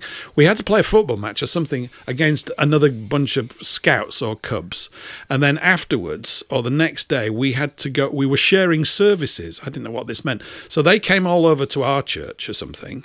Even though I didn't think it was mine, but that's what happened. And then a couple of weeks later, we went to theirs on a Sunday morning, and I noticed immediately it was very, very different and they were burning incense and i had to i had to go out because i nearly passed out. I just couldn't stand the smell of it and it, i just went what i was 10 or 11 and and the, the chief lady who was in charge of us what they called then? Akela or something like that. Are you okay? I said no i'm going to throw up. Literally so i had to go outside for some fresh air. I found it and i, I went oh that's very different. I don't know what it just felt heavy. The whole atmosphere felt very heavy quite doom laden to me. I'm just going to my instincts as a 10 year old something like that you know and I, I didn't enjoy. I didn't enjoy it. And then I went, oh, this is not like the church that we go to. And then, you know, my dad said, oh, yeah, they're Catholics. I'm going, what's that? You know, I didn't even know. Um, so, yeah, there you go. That's well, how thick I was when I was 10. I was a bit dense on that front. I think I think they actually made the churches boring so that people will be turned away from them, to be honest. Yeah. Well, you know, the definition I have of church, and its true definition, is a gathering of the elders to discuss the affairs of state. It's a gathering. I mean, this is a church. What we're doing right now, by that definition, I view it that it is. Of course, that's not what people think, but I think it is. Uh, and all the doctrines of prayer and organized prayer, I was very suspicious of them when I was young. I thought, what's that all about? I mean, didn't Christ say, you want to pray, go off to your room and, and do it yourself alone? It's a singular thing, it's a sort of developmental path. Yeah, but, I don't think you really need a third party, do you? Uh, no. No, I don't think you do. And the way they dress up and all that stuff, I mean, I, I was confirmed. I still can't tell you what it means. I was 14, right? I had to go to all these night classes. The Bishop well, of you Ripon. Must have a name, then. You must have yeah. a confirmation name, yeah. No, I can't remember what it is. I can't remember any about it. I just, I, I didn't pay any attention to it. I thought they were all daft. Oh, you've got to get confirmed. What does that mean? So, yeah, the Bishop of Ripon whoever he was at the time, put his hand on my head and said something to me. Very odd. I didn't know what. I just going, does this mean anything? No one's ever explained what any of it means. Oh, you've just got to do it. Why? So I was sort of like, I was always sat outside of myself, observing it all, going, what on earth is going on? This is, I don't know what anybody's doing. It just literally, it was meaningless to me. But I remember them. Which is probably most people, isn't it? Yeah. Get you know, get them while they're young. Bamboozle them with kind of an emotive memory. You get this sense of, you know, why do they all talk that way? Why do they actually think well, they know stuff? I mean, they I they don't. At it this way. Yeah. Look at this way. If you believe in the devil, you believe in God. And mm-hmm. I look at all the satanic stuff what's going on all around us. Yes. Coming out of Hollywood, coming out of the music industry, it's all satanic. I do believe there's a devil, and I do believe there's a God. Yes. Anybody who argues with me, I always say to them, well, okay, I'll tell you what, uh, we'll go out weekend like, but, but the babysitter, uh, I'll, I'll leave her the Ouija board for her so she can play a Ouija, on the Ouija board with your kids. Mm-hmm. Uh, I'm never taking up on the offer. Ah, you're not coming around to look after my kids, Dennis. Actually, you won't be able to. They'd probably overpower you. But I think that's a good one. That's a, that's yeah, an excellent one. I I used to use that one when we were talking about politicians. You know, you look at them and you go, "Oh, he might be all right again." Okay, litmus test: Would you let them babysit your children? Oh, exactly. people just immediately have it. Oh, I don't. Would you let Gordon Brown be the, your babysitter? Oh my God, Ted Heath. Mm, you won't have any children left, right? So, uh, and look at all of them you have this instinct, you know, this thing about people's instincts is what we've been shut off from because the mind is being overwhelmed all the time. So people don't go to the gut. They tend to not go to the gut often enough, which is where the fire is, I think, where the common sense and the instincts still remain. And it's what we've got to tap into because we can't sort of turn this back with a wall of intellectual ar- articles and communicate. It just can't do it. It never has done it, I don't think. Um, you've got to find another way uh, to all people, including myself, you know, so that we're set on fire, not literally, but you know, with with force to, to redress this balance. You, I agree with you completely. I mean, Satan, as I understand it, comes from the word shaitan, and it means adversary, specifically the adversary of God, of the good, of the light, that which well, is the darkness. At, yeah. You're just going to look at the United Nations and. Uh, you know, the offices in the United Nations of the Lucis Trust, Yeah. And the, the, the teachings of Alice Bailey and Helena Blavatsky, uh, having offices in the United Nations, and and, and the room, uh, the prayer room, which you, you come in from the dark into the light. Yeah. Uh, it's all very dark and satanic. It is, you know, I, I tend to, I'm quite prepared to look at it and study it though, because I think even that could have been, now you're going to get worried with me now, but even that aspect has been kind of misinterpreted and misconstrued. I mean, um, light can only come out of dark, right? Darkness doesn't come out of the light. So the light comes out of the dark. There are all of these sort of symbolic and uh, understandings, esoteric and exoteric understandings of things that you can really sort of jump in, plow into. And it's a bit like what you, my view really of all of these structures, including Catholicism, is that there have been good people in all of these structures. There are good people in them right now. Unfortunately, the helm is controlled by something else. And certainly, you know, the power centers of where we live, this so called nation, the remnant of it, as it were, they're all controlled by people who literally do not have your and my best interests at heart at all.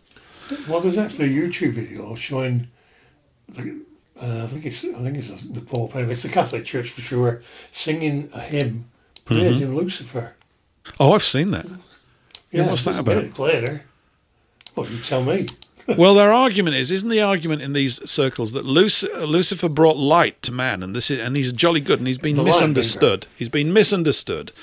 Yeah, um, and yet yeah, I know there are dark forces. So it, I mean, I, I'm I'm I'm on shaky ground here because I've not done my research fully. So yet there's an aspect of that that might have some truth in it that there's another force even another one in other words what you and i are using labels here to try and address or describe something and yet it's probably as i as we found in nearly all other fields more complex than that and I keep thinking, you know, is there any chance of actually ever getting to the bottom of this? If they've been building up walls of lies for millennia, which they have, I'm going, well, if somebody don't give me that book that tells me how it all works, I don't know where am, am I just spinning my tail? It's not. It's not that I'm going to stop, and I know you won't stop, and, and many listeners here who are intrigued and more than intrigued, you know, compelled to look at this stuff will not stop inquiring into it. But it's very difficult without a true guide and to recognize guides. I mean, half of the problem is, you know, you you follow uh, the writings of certain people. I've read, you know, people up and down the up and down the decades and I've been very taken with them. Then they'll say other things later on that I wholly disagree with. So it's not as if you can find, well, you know, all of the truth in one place. I, I found that well, anyway. Actions really speak louder than words to me. The, the people uh, who, who follow Gnosticism, Freemasonry, mm-hmm. where they believe that uh, Lucifer is the good guy, mm-hmm. uh, and our our God is a bad guy. Yeah. Uh, but but you look at the plans, for instance, and well, you look at the history and what they've done, what these Freemasons have done throughout history in the wars, yep. and even in uh, you know this New World Order proposing to eliminate two thirds of the world. So all their intentions, whether past, present, future, have all been bad. So to call Lucifer the good guy, I find difficult. Yes, I agree with you. I do. I agree with you. It's difficult. Yeah, yes. It, it, I mean, it's just the origin. It's it's the behaviour of the people that tend to support it that is. It's not kindly. They're not know, kindly. Their god was Lucifer. Yeah. They don't help people. They they only help them as long as it improves their position or they try to create the imp- appearance that they have. I mean, how can you be sold an idea that the decimation of Europe, the destruction of Europe under World War II was a victory for the good old Allies? What on earth does that mean? It's complete horseshit from start to finish. It's nonsense. And well, it's a terrible, terrible me, thing. You, you name me a government today what cares about its people. Indeed. Has there ever been one? I mean, Can we look back on one? all these migrants? Oh, well, I, I, do believe in, in Germany yeah, in 1930s, yeah. Yeah. But I mean, today you look at the migrants, people say, oh, why, why can't we stop the boats? Why can't we do this? Why can't we close the border? Because the government doesn't want to stop the boats, doesn't want to close the border. Yes. Because they haven't got our intentions at their forefront. I'm going to play you something. You've just led me into something. Somebody sent me this the other day. This is a uh, a TV, uh, this is about four minutes long, from British TV in the early 1970s, uh, talking to people in Southall and Bradford. Listen to this. Um, it's a tragedy for Britain, a tragedy for the British people, and in particular a tragedy for towns like Southall. The, the reason for this is in the future, the, it was hoped that these people would integrate with the British, but there's no hope of that at all. And it, this can only result in the future that ghettos will set up all over the country. Well, the simple fact of the matter is that we do not have sufficient houses, jobs and schools for our own people, let alone immigrants, be they black, brown, yellow or green. It simply boils down to a question of numbers. Well, of course, there are far too many immigrants in this country. When will the public wake up to the fact that you cannot put a quart into a pint bottle? About 12 or so years ago, there was very, very few people in Southall who were prejudiced. We did everything we possibly could to make these people welcome and help them when they first came here. But as there's been more and more come into the town, we've said to the authorities, please, no more. We're full up. Still they keep coming in by the hundred. Today, there's very few people in Southall who are not prejudiced. We hate And unless something's done about this quick, that prejudice is going to be sheer bloody hatred. If we are obliged to have these immigrants, why can't they be dispersed to other areas, especially to the areas that, of these MPs and the people that welcome them to this country? My parents were married here in 1867 and six generations of my family have lived here, but now I'm being driven out. The, uh, the local cemetery where all my people are buried, all my family, is, was used for gambling and drinking, and a lot of the, even the tombstones have been damaged. The one next to my mother's was. Like everybody else, all our friends have gone. There's nothing left for English people in this town anymore. I would like to say this. My wife and I used to like to go out weekends to, down to the local, have a couple of drinks, meet friends in there. We can't go into the locals anymore. They're full up with noisy foreigners, and we don't like it. We don't we like haven't it. got a place left where we, the English people, can go and enjoy ourselves in this town. After going through two world wars, we should at least have the dignity of being allowed to live with our own kind. We've no room, we've no jobs, and our poor lads are fighting in Ireland while our own country's being invaded. I mean, the situation we've got now is that you can't find jobs, accommodation in your own towns. I don't come from Bradford. I'm here today to support the Bradford people because they've been left out. They don't get say in what's going on. They're pushed up here. People are, the coloured people. They're put into an overcrowded situation and it's, it's just leaving chaos behind. What is the problem? All right, I'm a Scotsman. I'm living in London. I've come all the way from London, but I am a Britisher. And I am here, and I feel there is a great problem here in Bradford. I'm not a politician. I'm a working class man. I'm a member of the British public. I spent 11 and a half years in the British forces. I spent it in the Airborne and the SAS, and I'm here now marching for these people. Because to me, we have been sold out all the way along the line by Heath, Wilson and everybody else. And I am not a politician, and I don't want to be interested in politics. Just a member of British politics. British public. That's all. There's too many people in the country. Yet they keep letting these immigrants in, knowing very well that the mass majority of the British people are against this uh, immigration. We've got enough in Bradford, let's keep them out. We've got enough here. We've got enough over here. We've already got unemployment around this area, and um, we've got to see them ke- kept out, the rest of them. We can stand so much. Um, they've brought us too many over, and we are going to stand for it. We're going to fight against it. A British working man. That's how I describe myself. A British working man, no less, and that's all. I'm just fed up and tired of being pushed from pillar to post. The British people can't get away in where the immigrants can. They get everything laid on the plate for them. They get money laid out for them just when they want it, and we get nothing. Sweet and simple nothing. All I want is the best for my children and my family and my people. That's all I want. Just the best for my people and my country. That was from 50 years ago, Dennis. And uh, shout Yeah, out to yeah, 50 years that. ago, early 1970s. I could tell from that you can't see. I had the video clip as well. You could tell from the dress. Yeah. Has anything changed much in 50 years? What do you think? Uh, same complaints today, nothing's done. They were being ignored then. And they're being ignored now. We are being ignored now. So we're not involved. I've said this before. We're not involved in a communications process with these people at all. It's just the semblance, the appearance of it. There's no actual listening because we are viewed as an asset in their system to be abused as they see fit. There's no there is no kindliness by our government. Ours. What a joke. By the government, you know, to us, is there? At all. No. No. No. It's, you know, if there's any um, any thoughts of improving this country, there was there was certainly fix the, the holes in the roads outside where I live. hmm Yeah. We Absolutely. won't even do that. We're going to have to get our thinking caps on or something else. Something's got to be done that's not been done before. I sound a bit wishy washy when I say this. I've got my own ideas. I'm very keen on consumer pressure groups. Not to appeal to them, but for us to, we've got to appeal to one another, really. We've been joined, Dennis, um, maybe you can see, we've been joined by a couple of people here in the in the studio. That sounds awfully posh when I say that. Um, Eric uh, von Essex is here. Hi, Eric, but it looks as though you're echoing like mad. Listen, I've got you on mute, but here we go. There we go. So we you got we got something going on there with your microphone set up or something, Eric. The sound's coming out and going back into the mic.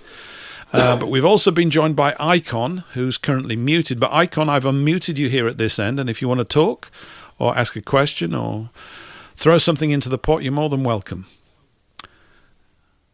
All quiet on the Western Front. Okay. Um, let me just check Eric again, Dennis. Hello, I'm muted. Sorry about that. Uh, I'm at a difficult age, that's why I forgot to mute it. Uh, sorry about that. I've got a note from my parents. Is that all right? Would that That's suffice? fine. Anyway, Eric, w- uh, welcome to the studio. Thank you for having me on, and um, hello to Dennis as well. Hi, Eric. All right. Fine, thanks. I hope you are. Yep. I'm good. And what I was about to say is that um, I won't mention the word because you know it tends to set the um, uh, the alarms off at different HQs. That Yes. but um, the country is basically run by USURY scammers, financially enslaved, um, and the country is actually run by unelected civil servants, and governments are there um, to take your mind off of those two first facts, because all the government is doing is paying back the USURY scam, and that's why our Mhm. taxes are increasing all the time. And um, once people find out about that, then it's uh, curtains for them, and they know it. So we're kept in ignorance totally all the time. And um, look what uh, Henry Ford said. He said if people knew the truth about the banking system, there'd be a revolution before tomorrow morning. You're spot on. But uh, the other thing I was going to say, uh, going to mention, was that um, about World War Two, because a lot of the propaganda that was put out during World War Two is still believed to this day, even though it can be proven to be incorrect. Um, a perfect example is um, after D-Day. Now, we're still seeing propaganda of uh, French ladies kissing British troops and waving English Union Jack tr- flags. That was all done far behind the lines, and there's I haven't got the proof of this, but I have heard from several sources that in 1943 they did a lot of films in Wales for to make it look like France, and these were shown as newsreels. Um, that the French were out, you know, kissing and hugging the troops and uh, delighted to be, um, shall we say, uh, liberated. Whereas in my dad's lot, because my dad was in frontline intelligence, lowest rank I hasten to add, and a conscript, um, they were met by a kind of very cold reaction, and the, peop the French people came up to them and said, "We don't want to be liberated. Please go home."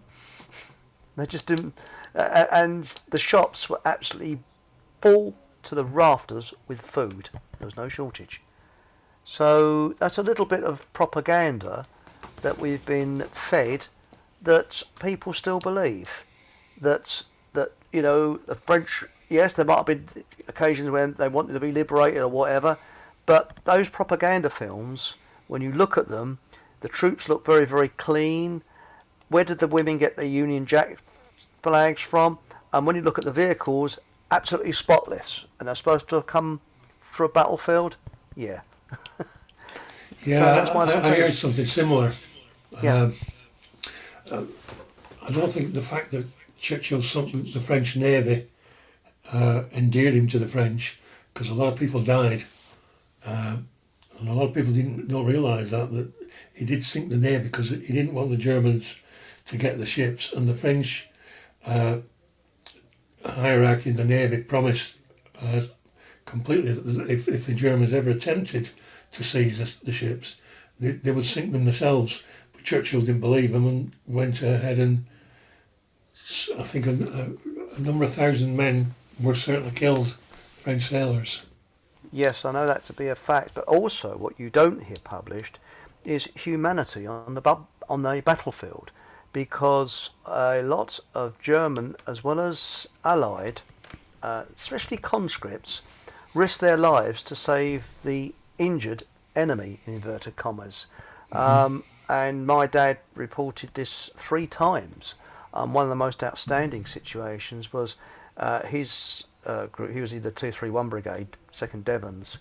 They were surrounded most of the time because they had to go ahead of the main battlefront to lay out markers and things like that and observe what was going on. And there was an absolute massive battle in France, and two German stretcher bearers wandered into their lines. And because it was such a bloodthirsty bar- battle, um, the British stretcher bearers had been killed. And these two German stretcher bearers said that they would volunteer to go to no man's land and pick up the wounded. And for 48 hours non-stop, they went out into no man's land and brought back British and German wounded. And they could have wandered back into their own lines, but they didn't. They kept their word. And eventually they had to be ordered to stop because it was against the Geneva Convention. And everybody was choked. And um, my father, after the war, tried to find out whether they, they well, they survived. They may have survived the war because they went to a prisoner of war camp. But what happened to them? Just to thank them. And um, I helped my dad, you know, to uh, contact German newspapers and that.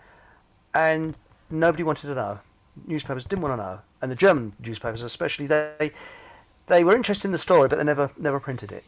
And um, it's rather sad. And we even on Classic FM put a uh, we we said the story and said, you know, could we have dedicate some music to these brave men who saved lives? We're not being Mhm. political here, and they ignored that as well. So it's very very sad. that Yeah. There's you know there's monuments to these terrible people who like Churchill and that, but who those men were we'll never know. But there's a lot of men that survived the war that wouldn't have done, and it's thanks to those stretcher bearers. So and they said that they were non-combatant.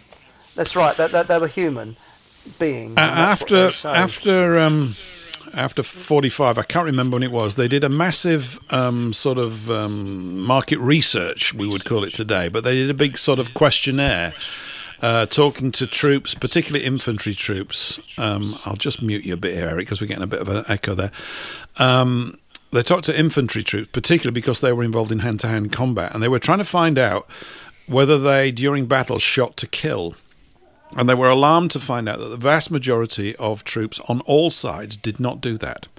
They tried to shoot in the legs or whatever. I mean, I think the Russians had a sort of tactic for that because they said, well, obviously, an, an injured soldier draws the attention of several other soldiers, soldiers and therefore reduces the fighting capability of the enemy. But overall, they found that they were not happy about doing it. That's my phraseology. I'm sure their terminology was different. But when it came to acts of saving wounded compatriots. The records of that were off the charts in comparison. They were all willing to go out and help their mate if he'd been shot and drag him back to safety on all sides. There was that was a commonality, and the idea of actually killing one another was was something that they weren't too keen on. Um, we've got somebody else here in the studio. I'd like to bring in if we can get him in. Icon, you're here and uh, you're unmuted. So uh, welcome to the studio. Um, yeah, how's my microphone? You're not too bad. You're fine. Don't worry. Yeah, you're fine. You're okay. Oh, good. Yeah, Yeah. um, going back in the conversation a little while, if you don't uh, back about 20 minutes ago talking about uh, why we do the things we do in our past. And uh, I've spent a lot of time, I'm familiar with both of, of, of your, you know, Dennis's uh, films and whatnot. But uh, this has bothered me too. And it seems as though in our past, on our racial past, we, we have crossed uh, paths with one another of our own kinsmen, and we don't recognize them. And there's some force behind the scenes that causes us to kill our own people. I believe that's and true. this has happened many times. And and in particular in Egypt, Egypt was co- almost completely wiped out. Uh, I think about 620 BC, and they were they called them the the uh, what did they call them the uh, so, they had a name for them, and the historians don't know who these people were, but they had the battle axe, so which ought to be a clue, and they had horse-drawn they had carts, and it was our people. We just came across our people again, and we didn't know who we were. So, so, and and uh, but and the other comment I wanted to make is that um, on the word Christian, I do not use that word hardly at all, unless I'm forced to use it. I don't like calling myself a Christian because it's really not very scriptural. Uh, the first of the believers called Christians were at Antioch. And if you go into Wikipedia, it tells you that our little friends that are um, uh, the remnants of the Pharisees and Sadducees, that's where they set up headquarters. Well, naturally, they would call us, the Israelites, oh, the, in a sarcastic tone of voice, oh, those Christians. And that's where the word, so I don't like using the word. I just don't, because it's derogatory.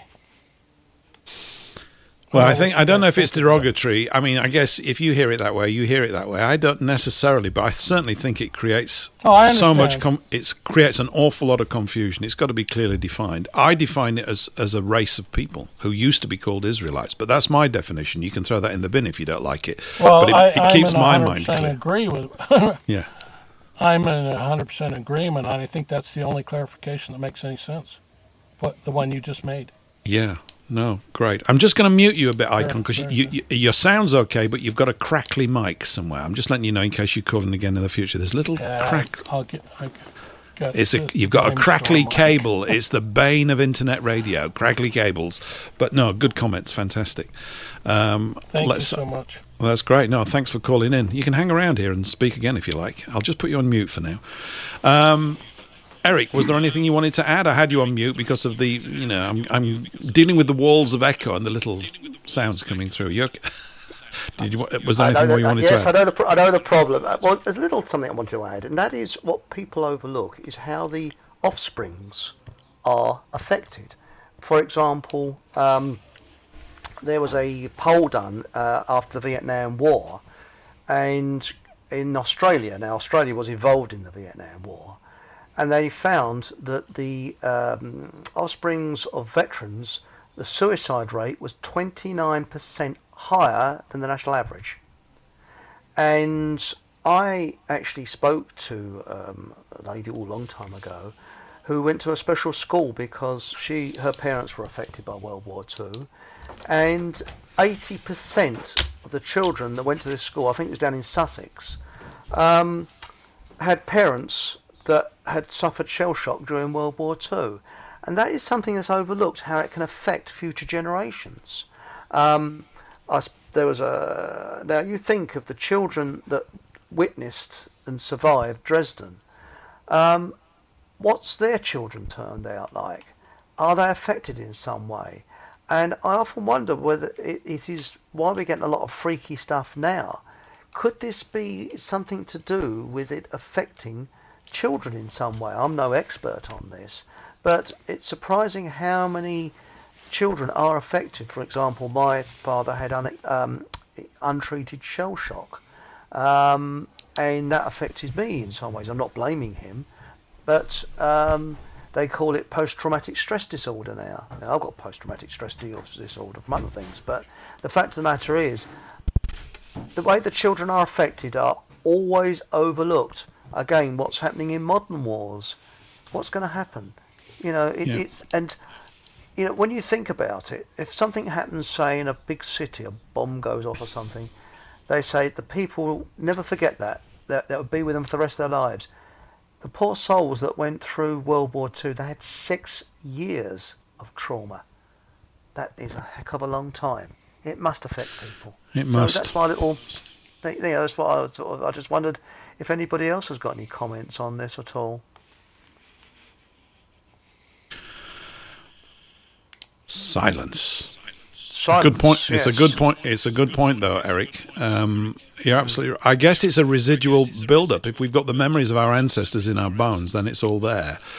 Just to give us a little pause here, because we've only got about 13 minutes or so to go, and uh, we haven't played song number two for you yet, Dennis. So I think we're going to do that. This is not too long. either. This is oh uh, mm, yeah, this is about oh this is only a couple of minutes, three minutes long. So we're going to take a three-minute break and then we'll wrap up. Here we go.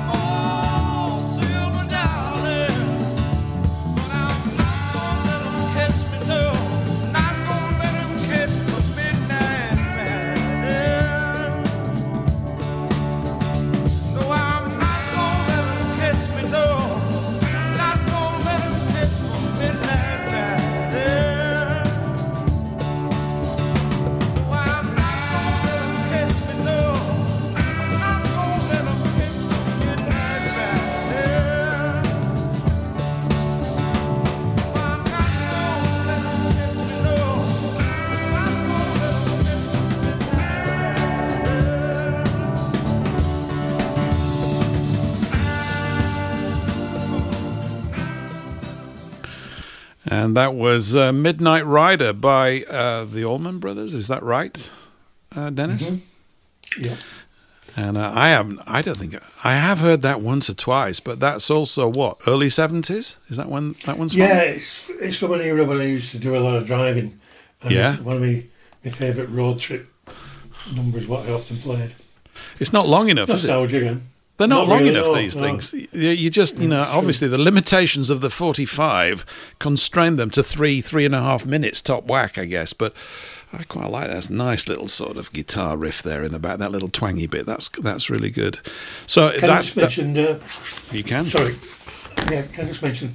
People seem to assume that uh, uh, the Vietnam War was American and Australian troops, where if you actually Google British Vietnam War medals, hmm you will find that we secretly had troops down there. Did we now? Yeah. Well, well. Uh, was that before? surprise. Was that before or during the the I, Americans I, being there be- as I believe it was during. Really? Yeah, So they number of SAS down there as well. Yeah. really, wow. That turned out good, didn't it? All turned out good. But of course, as uh, as people who, have, who were in that conflict noted, some of whom I know, they were pretty clear early on, having been out there, that the whole thing was being organised intentionally to make it come apart and to weaken America or to weaken their standing in the world. The whole thing was a complete mess, really, wasn't it? Yeah, back home it certainly wrecked them. Yeah. Yeah. But he obviously weren't a war, a war that they, they, they wanted to win because he dropped everything on Vietnam apart from the, the nuclear bomb. So they weren't, you know, particularly holding back for any reason. And obviously, you know, they dropped the bomb like they won the war. They did.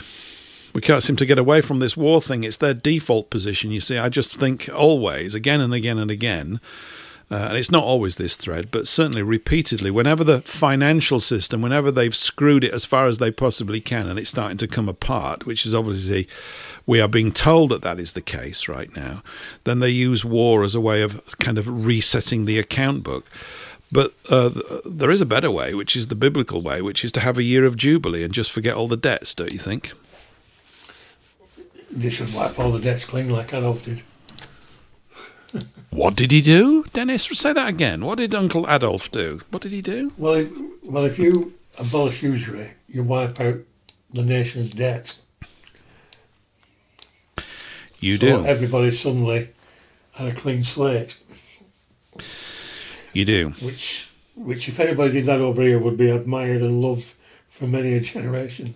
Well, sure. I'll do it, Dennis, if you could just show me where to pull the right lever. I think Eric wants to have a go as well. I've been banging on about this since about 1995. Ah, so, you've got, you've got to be in a position of power. do you? I wonder what that position looks like. I wonder what it's. he's not going to do it. Well, because he's not the man in power, is he? He's Oh, just. He's the puppet dropped in to rile us up even more and to send a signal out to the rest of us here that we're being governed by people who are not us. I've got nothing against him personally. I'm sure he's very good or was at Goldman Sachs if you're into that sort of thing.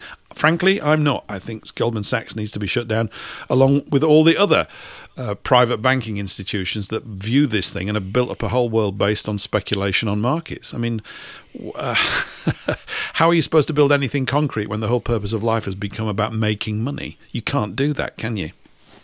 Yeah, funny enough, a central bank is a plank of the, one of the laws of communism, which Isn't it just? I know. I know. I've said. I can, you can tell people over here you live in a communist country. No, I don't. Yes, you do. No, I don't. Yes, you do. Why do you say I live in a communist country? Well, if you've read the uh, Communist Manifesto, the International Communist Manifesto, two of the key planks of that are a central bank, one, and a progressive income tax. Do you live under a central bank with a progressive income tax? Yes, there you go. You're done for, mate. You're enshackled to this stuff. And I know, I mean, just like I couldn't describe to you why I thought all these churches that I went to when I was young were weird and odd and didn't quite get it, I also had exactly the same visceral response when I started to receive income tax demands when I was about 18 or whatever after my first jo- job. These brown envelopes that come through, you owe us this. Who are you? Go away. Yeah. What's this about? It's got nothing to do with anything. You, and um, then you realise, of course, it's a mass organised system that's been literally soaked into people's brains and into their bones. That oh yeah, we've got to do that. That's how the country gets managed. Well, it doesn't get managed to your benefit. It gets managed against you. As far as I know, there's no actual law in America which tells you that you must pay income tax. But if you don't pay income tax, you will end up in prison, which again is a mind-boggling thought. hmm Well, I think much of the research that's been done on this um, is fantastic stuff, and it's got to be brought out of that realm of complex discussion, which I guess to some degree I tend to fall into. Maybe you do too. It's understandable. We've got to go through these topics. But to get it into a state where you could literally write it down on a cornflakes packet or the back of a fag packet, as we used to say over here. And of course, the word has a different meaning in America, so it's not quite what you think. It's a slang for cigarettes over here. And, uh, you know, you just write the idea down. You go, it's got to be in sort of like 10 or 15 words. I tend to boil it down, Dennis, to this. You, as an Englishman, uh, should own the bank, and there should only be one of them and it needs to be directly owned. Apparently, they're very keen on equity, aren't they, and equality and all this other stuff, except when it comes to ownership of the bank. And um, I think that's where we really need to start. You know, set a good example, Bank of England. Give it away. It's mine. I live here. It's just as much mine as it is yours. And you can't open a bank by law. We can't open one. We can't open one. No, that's fine. I don't have a problem with that. There was that guy, wasn't a guy in Liverpool tried to set one up, the Bank of Ken or something. Burnley. You ever seen that? Bur- Burnley. Burnley, not far Burnley. from you. You're all troublemakers up there. I like it. I like it a lot. Maybe I should move up there. Yeah. Well, yeah, the thing he, he tried opening a bank, didn't he? he did absolutely. Um, and um, hang on just a second. Someone's just joining us here, and uh, let me just mute. Abram, welcome to the studio. We're just going to f- finish this thought, then I'll try and bring you in quickly because we've only got a few minutes left. Um, but yeah, we need to talk about banking a lot. We'll we'll do a banking show. Abram, welcome to the show. You're, you're, we've only got a couple of minutes left, so um, if you've got something to say, speak now, as it were.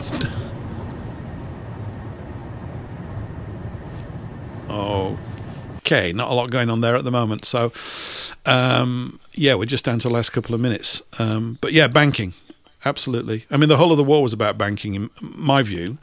Really, of course, that's a bit ridiculous because not the whole of it was about that. But I, I see it as a primary ingredient. Um, that how are you supposed to run your central banking scam if you've got one country, in this case Germany, outperforming all of your uh, client countries because they've decided to not use your services? They've dismissed and done away with usury and central banking systems. Pretty tricky to sell the idea, I would have thought. Yep. Absolutely. Yeah. Well, we're coming towards the end of our allotted time span here on WBN 324. We're down to the last minute or so. Um, and uh, also on uh, Speak Free and elsewhere, other stations, um, Freefall Radio South Africa.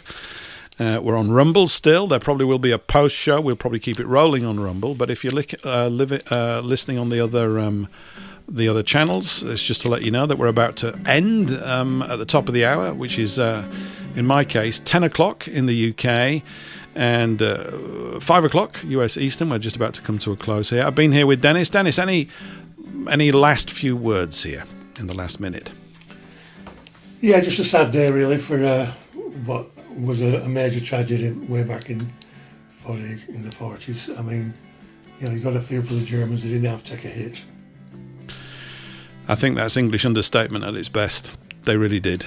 I saw an interview today with some ex Wehrmacht soldiers. They're all dead now, but it was in the 1990s. They're asking them these embarrassing questions. Uh, questions like, uh, Are you still proud of what you did? They go, Yeah, we defended the whole of Europe. We were frightened. They understood what they were doing. Over here, of course, we didn't have a clue about it, really, did we? Exactly. Exactly.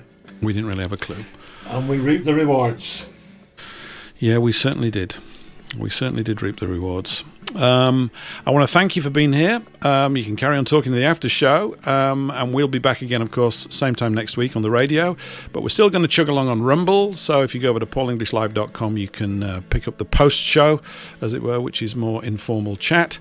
Um, and we'll be back. Um, well, I'll be back this time next week. Thanks, everyone, for being here. Brilliant. And we're off air.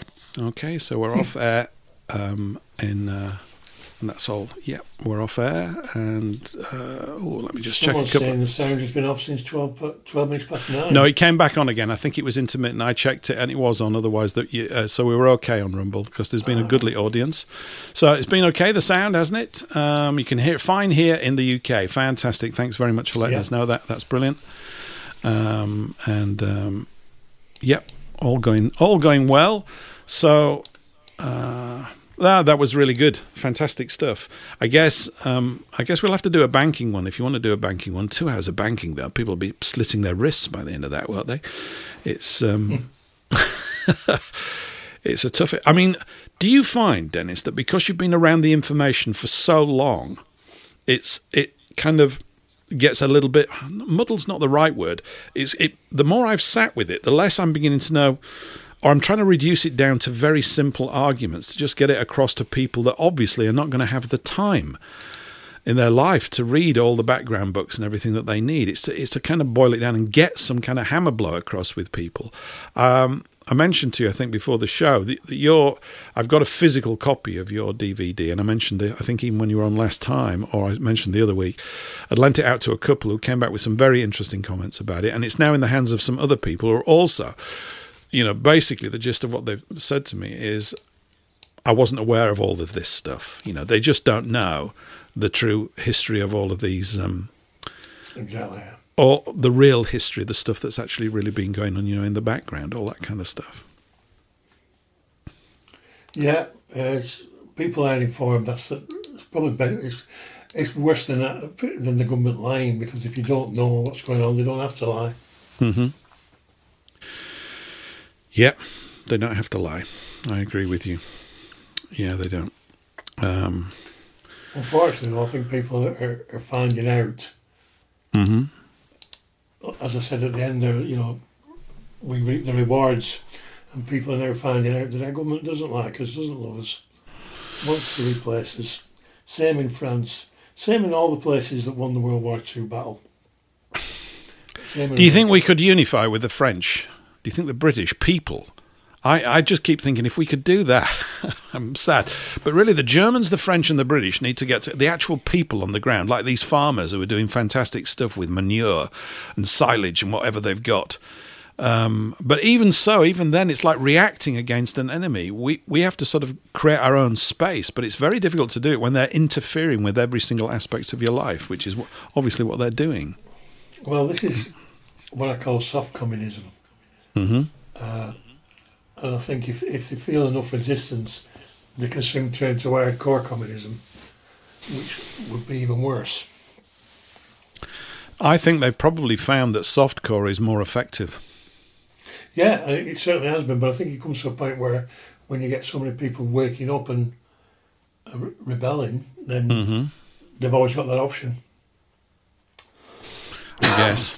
I guess there's always that psychologically profiled individual that's quite happy to do that sort of filthy, disgusting, evil work. I'm quite sure there is. They've always existed, as we, unfortunately. We, as we saw in COVID. Well, yeah, that was the bit that I think maybe we talked about this before. The bit that chilled me most about it was not the so called whatever lurgy that was going around. It was the speed with which huge numbers of people complied with government stupidity and followed it, and then became zealots for it. And then if you were again it, they were again you. And you suddenly, I suddenly saw, ah, this is how mindless warfare and destruction arises. You know, you have one group with a completely different idea of what's taking place to another, and it becomes enshrined almost in their heads. And if you if you say things that run counter to their view, you're the enemy, mate. You've got to be done away with. You are a troublemaker. What, do you want us all to die from COVID? No, I, I want us all to not die from the hand of the government you know and is there any compromise or any agreement space in something like that? I don't think there is. I, I, I, that was the bit that got me. I thought there's literally no point on which i can agree with any of this at all. None of it. It's it's a ridiculous nonsense you know? Well i think there'll only be a turning point when the people they employ to protect them turn mm-hmm. we can turn all we want but if they've got a massive police force i was watching the miners of the other day like the, the miners strike back in the 80s yeah. And they're, they're huge. I mean, there were more police there than miners. They, they called them in from all over, from Liverpool, London. Yep. This this huge civilian army, if you like, and mm-hmm. and they're all brain. We saw in COVID, they're all brainwashed. Mm-hmm. You know, I couldn't believe some of some of the people that were knocking down. You know, women, all women.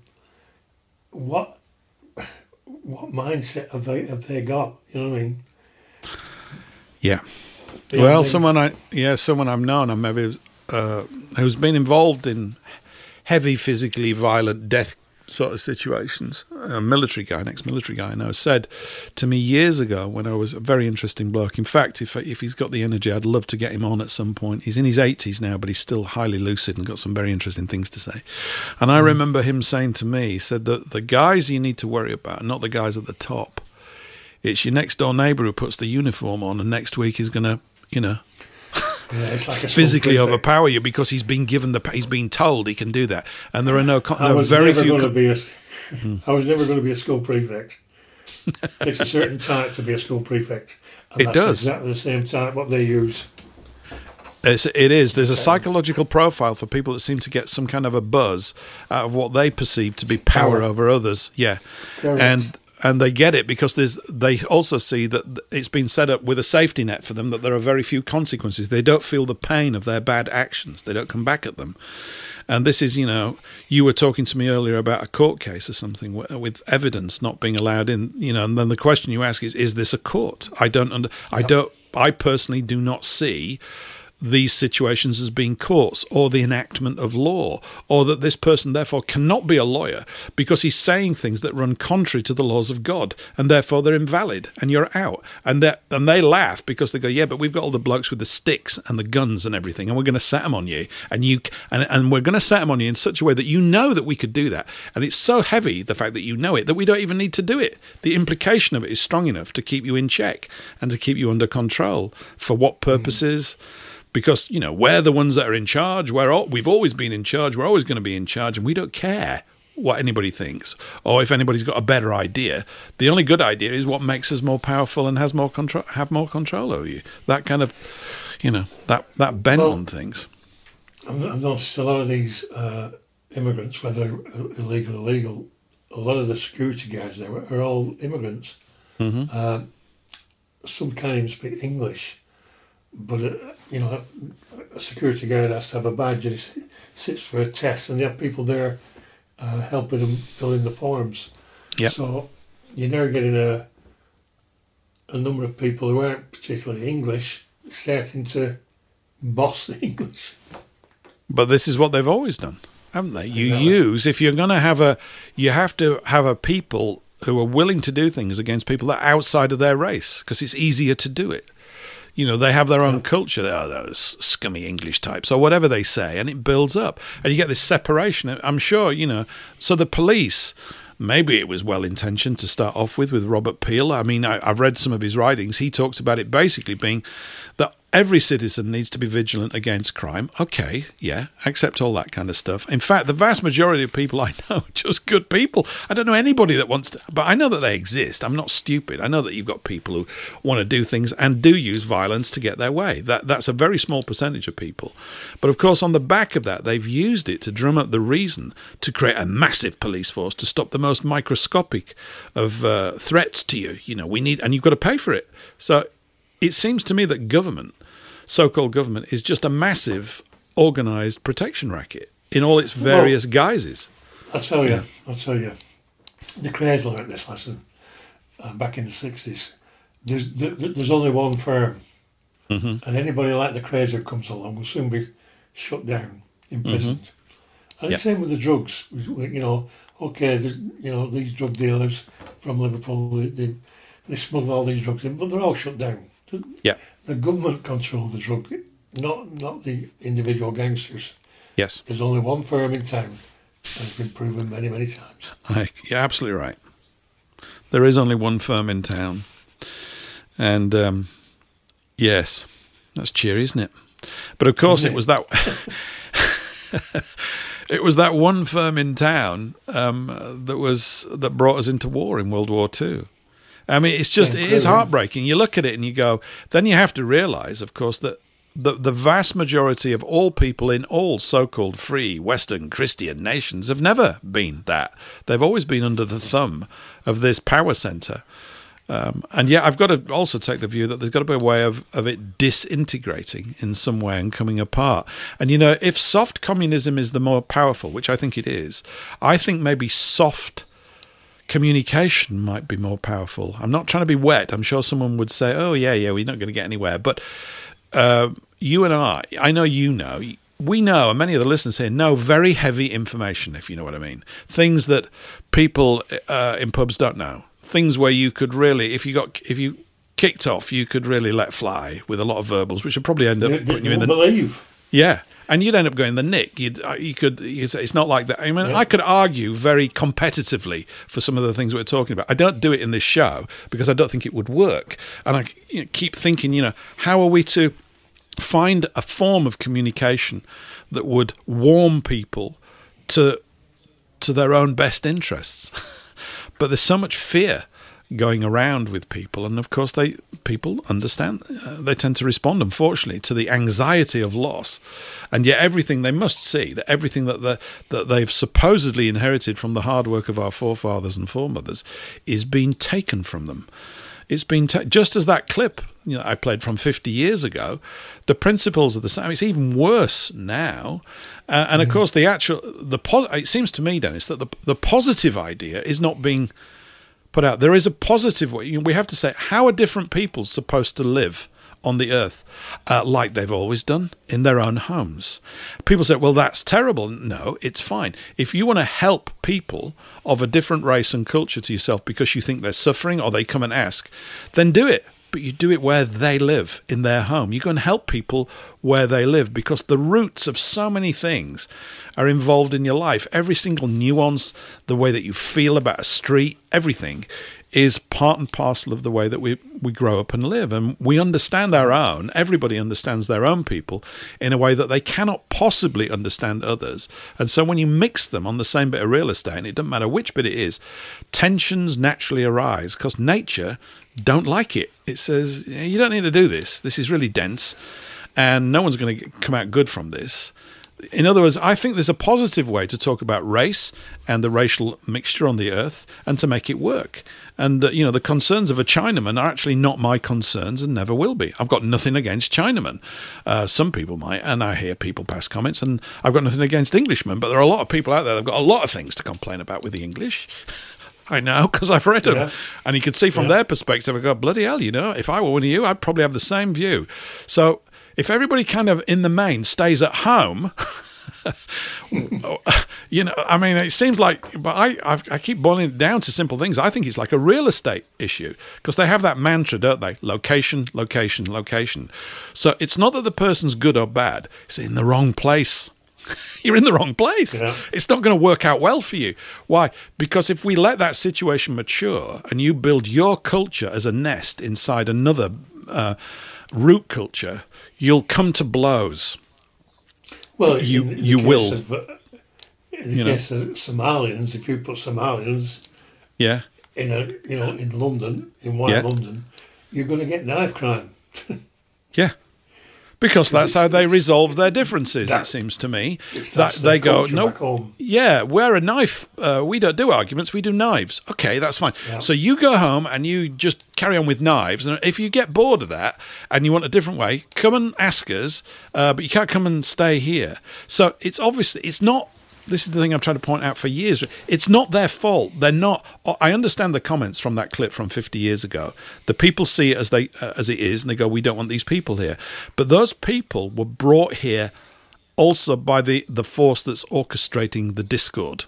That's that's the issue, and of course they want they want us to turn on one another so they can accuse you of being a hater and a racist and all the other words that are going to flow, you know, like a river from their mouths and wag their finger and say you are an evil white person, all this kind of stuff. Whereas in fact, the evil white people are these traders to, uh, who have augmented and brought all this about, and they've not thought it through. I mean, they they just, or if they have, they've denied the understanding because we could help a load of people, but we can't if we're if we're being messed around with and can get strong. Um, I think it. You know, you look at the deserts; they've got technology that could reforest the deserts in fifty years. So why don't we get on with that? No, we can't do that. Well, let's have a war. Why? Because if you reforest the deserts, all of us controlling class, we're out of a job. That's what I think it's about if we you know we don't we don't need them and it's dawning on a lot of people that we don't need them and the technology and the means amongst normal people are already there so they're permanently causing i'm, I'm just telling you stuff Well, you already know th- but you know what I'm i mean going to say, yeah you know, it's not that these people in charge lack intelligence. yeah They know what they're doing. They know they what do. they're doing. Yeah. So They do, absolutely. Uh, now I'm. Uh, oh, hang on, we've got somebody here with a very interesting name. Come in, so let's see who this is. I'm not going. Hello, NYTWAT. Hello. Oh, cool. Oh, cool. So, um, right, and Fast okay. Running Cheese is here as well, although he's kindly muted himself. Now, Paul, we've got an echo coming from you back into the mix. back into the mix. I don't know. I've got. Um, well, let me. Uh, let me turn my my monitor down. I don't have headphones on on my only means of hearing you, so I'm going to just turn that down. Okay, how's that? Is that better? Yeah, that's Hello? that's why I Say muted because the headphones. Yeah, that's okay. Uh, you- you're in. So, yes, well done, NY twat. you know that word, don't you, Dennis? You know that. Very well. We, it's a very we, the English use that word a lot. It's actually, you know, I, I think it's a pregnant fish is a twat. Did you know that? That's what I was told at that what you call school. them? Yeah, I- yeah, it's, it's a great insult. You pregnant fish. Yeah. Yeah. Oh, I'm really upset about that. So there we go. Yeah. Well, I'm glad you stepped in, Paul, and, and arrived here, and Mr. Fast Running Cheese as well. Because Dennis, I don't, if you know, I have to go and do a little task here at this time every week, and I'm I'm not leaving the show, but I have to leave the studio for about five or six minutes or something to do things. So, if you'd like to hold fort, and uh, and there have been a lot of comments coming through on Rumble, and there's still a goodly sized audience. I mean, just to let you know, uh, everybody on Rumble, thanks uh, for today. That's the best audience this show's achieved so far. Um, so it's been some really goodly figures there, which is jolly good. So this thing is growing all cool, the time, yeah. and that's very encouraging. Yeah, it is. It's great. Um, but I'm going to just put myself on mute and leave for a while. So if you three gentlemen could argue amongst yourselves vehemently to make it very interesting, you know, and contentious or whatever, but I'll be back in about five or six minutes, something like that. Okay. Okay. All right. Um, I'm I'm gonna I'm just gonna let you guys talk because I need to check the the Rumble chat the history and see if I had missed any music. Um, well, if there's any questions music requests. anybody wants, ask me. No. Uh, I, I have one thing I could say. When when you brought up Somalians, uh, Dennis, I was about I don't know an inch from getting stabbed to death by Somalians when I was uh, when I was in Copenhagen one morning. Right. and uh, yeah, so it was. Uh, I literally I ran to the headphones real quick as soon as you brought up Somalians. I wanted to say that, and then I, he already said what I was gonna say. They're freaking. They stab everybody. Like Yeah, that's the culture, They literally they walk. It's so. It's, uh, the reason why they were gonna murder me is so ridiculous. I I I'm waiting to do my uh, little job that I was illegally doing when you're a tourist or whatever. You're not allowed to work if you're American. I'm waiting to do that. If I do it too early, the bums and stuff will just mess everything back up and it won't look like I did it at all. They come up to me, ask me if I have any hash. I'm like, no, get away from me. Pull out a huge kitchen knife, like, Yeah. I don't know, a foot long knife, Yeah, yeah. and start trying to stab me. And I just have to take off running. Uh, And uh, the reason is because probably their father and their grandfather and their great grandfather all lived by that same rule. It's the culture. yep. And it, it has no place in Europe. Absolutely No, it's not. no It's, place. it's not a white man's thing. You know what I mean? Like, but apparently now in Britain, uh, people are, should I say, kids, teenage kids, are so frightened of being stabbed that they have to take a, a knife themselves to protect themselves, which leads to other problems. Yeah, yeah. And, and I, I heard this from uh, uh, Sven Longshanks, y'all's political prisoner. oh, who yeah, you know. I know for a fact you know because I've I listened to you well, yeah. two together. that's true. Yeah, that's the that's another main reason why I wanted to call in. I was like, oh my gosh, Dennis Wise, when am I going to get to talk to him? Uh, but yeah, I, loved your movie, man. But uh, the the Hitler one, I haven't seen all of them yet. I need to. But anyways, uh, what was I going to say? Sven, I remember Sven did an episode where he was saying they go around. I I don't even want to say this, but they go around trying to stab each other in the uh, in the rear end, you know. So, like on purpose, like Yeah, the little so Somali gangs or a- whatever. It's not a mortal wound. Yeah. I mean, it's just, and they call it. They have a slang for it because then the rest of your life you have to have a colostomy bag with you. You know what I mean? So they say they're going to bag somebody, and it's just there ain't no white man in the world who gets in an argument over some drug turf or something and goes, "Oh, I'm gonna go stab all these other people in the butt." Exactly. You know, like Yeah. get out of here. Yeah. I mean, it's just It's filthy. They're filthy. No. Uh, I, well, you absolutely had a, police, high-ranking police officer in London talking about the gangs in London when it, it really started to kick off. Like, and, and he was adamant. He, was saying, "No, it's not a problem. It's, you know, it's not like we got the gangs like the mafia in New York. No, but it's a problem. It is a problem, though. But they, like I said, you know, they're they're an, arm of the government, and the government don't particularly like us. Yeah, I mean, London is a mess. I, I just, I can't believe that. I can't believe that that's London. Like, I, No, I, no. I was there for just. A, a, I mean, I was in London for a while, but I was only there for just a couple minutes when I noticed, like, an older man. Uh, he was probably British, I guess. I don't know, but older man. He was in like. I, you know, he was in kind of nice clothes. I don't really know, like not like a suit suit, but looked kind of like church clothes or something. Mm-hmm. And he was slamming his head up against the wall, and I was just like, "What in the hell is? You know, what is this?" And he was strung out uh, inconsolably, like there was nothing anyone could have done on some kind of drug. Uh, I guess Yeah. it was that spice that they're doing over there. Yeah. But I've just, I just, uh, I don't know. And it, you know, that's the least of London's problems, of course, is like. But it was just shocking to see because Well, again, I like, don't know. cover I'd only this- been there a little bit, and I'm just like, I cover this uh, Oh, sorry, in the latter, latter part of the documentary, uh, and it shows actually shows, uh, you know what Hitler predicted all this. You know, he wanted uh, families brought up right. He, you know, he didn't want drugs, teenagers full of drugs, and. Uh, there's an episode, I can't remember which one it is now, it's one of the later ones, where, where it shows uh, the difference uh, in the governments where, you know, you're going to have kids on estates uh, dealing in drugs and, and knife fights, where in Germany it would have been a totally different world, totally different. yep, it's, yep. We lost more than we think It's in that war. unbelievable. Yeah. Yeah. I, I, I mean, uh, everything. I, don't know what we didn't lose. Exactly. it's. Ah, man, it's it's just unbelievable. And you're completely right. Hitler predicted it. I even seen a, uh, I even seen an old like yeah, I, my generation would call it a meme, but this was directly out of a, a old newspaper. I guess it was like a little newspaper comic book, and it you've probably seen this one, and it's got like all these uh, characters that are drawn kind of like gorillas looking down on an enclosure.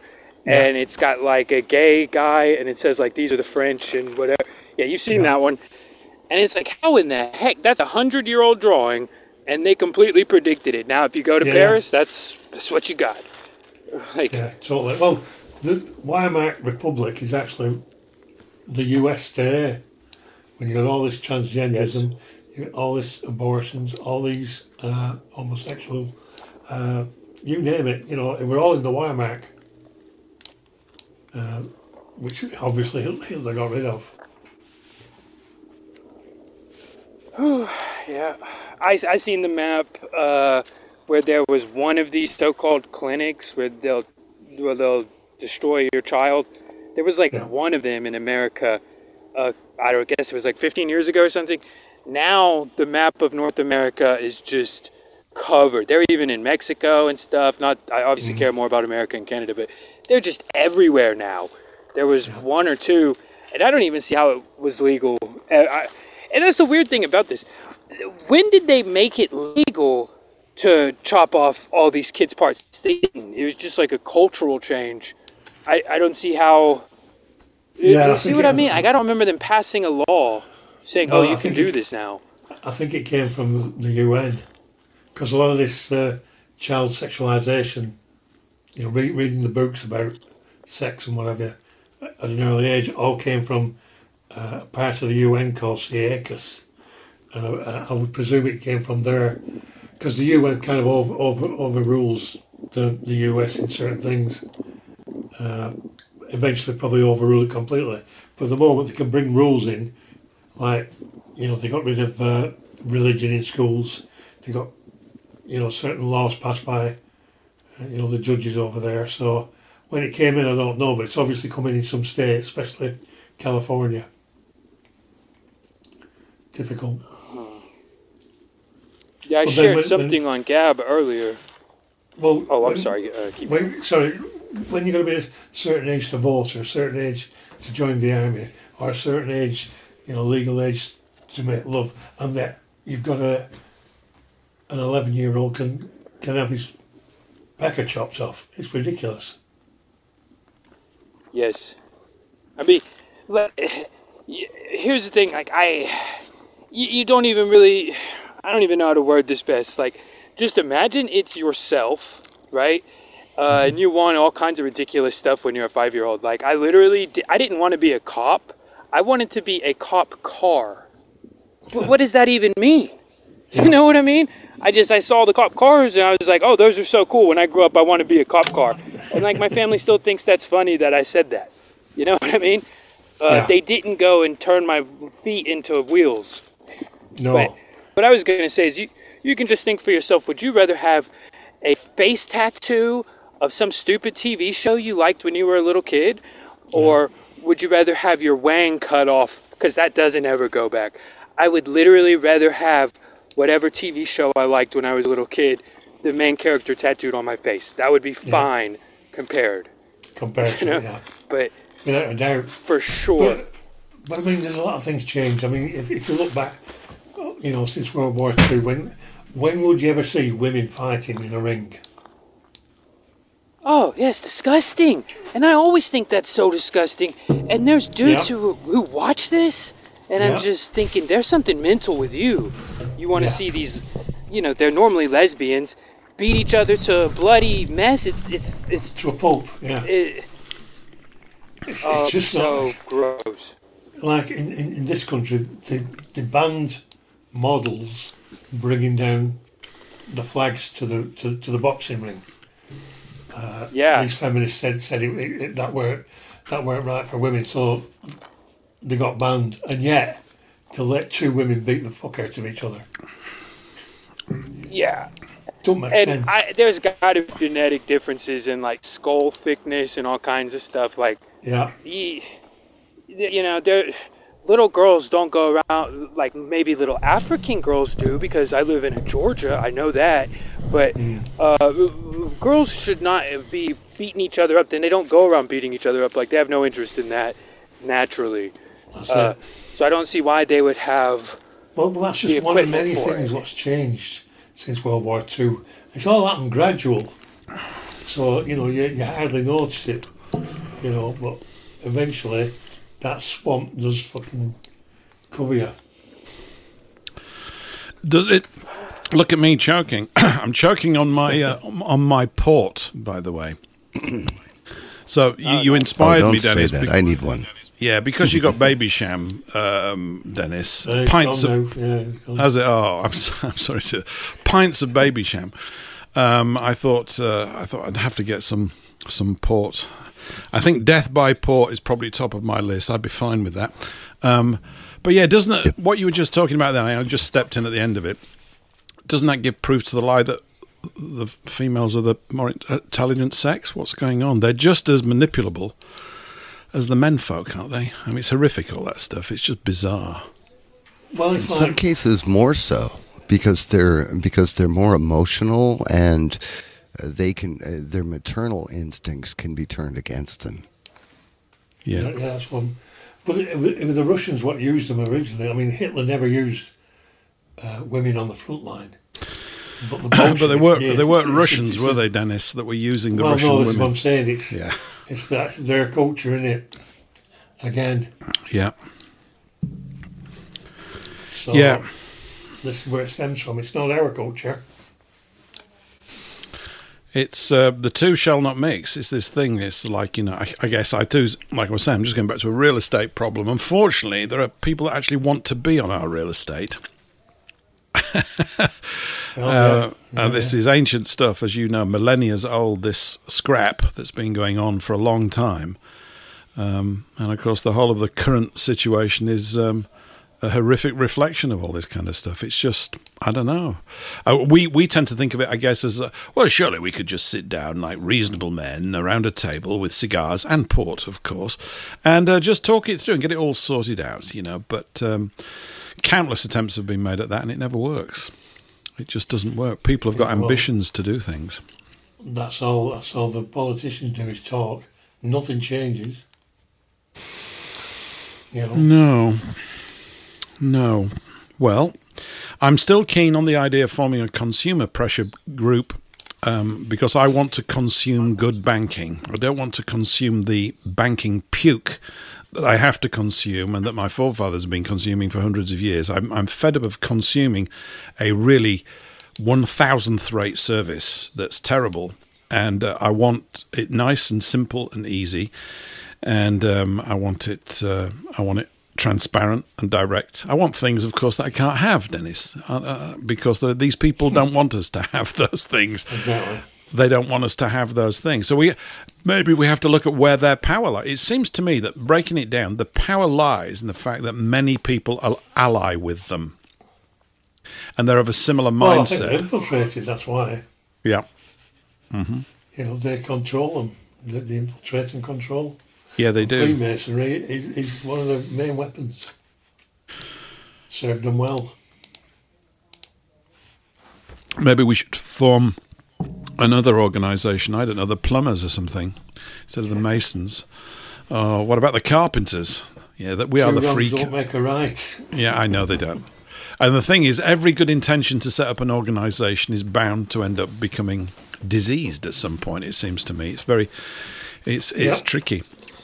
It is tricky, but certainly the decentralisation of power is is key because everything that they do is about the centralisation of power. Because you know we're going to have a national income tax, we're going to have a you're going to have a central bank, and our lads are going to control that. And of course, it's all in our, everybody's best interests except when we point out that it probably isn't, then um, then they get heavy about it. Of course. Yeah, well, that's what I'm saying.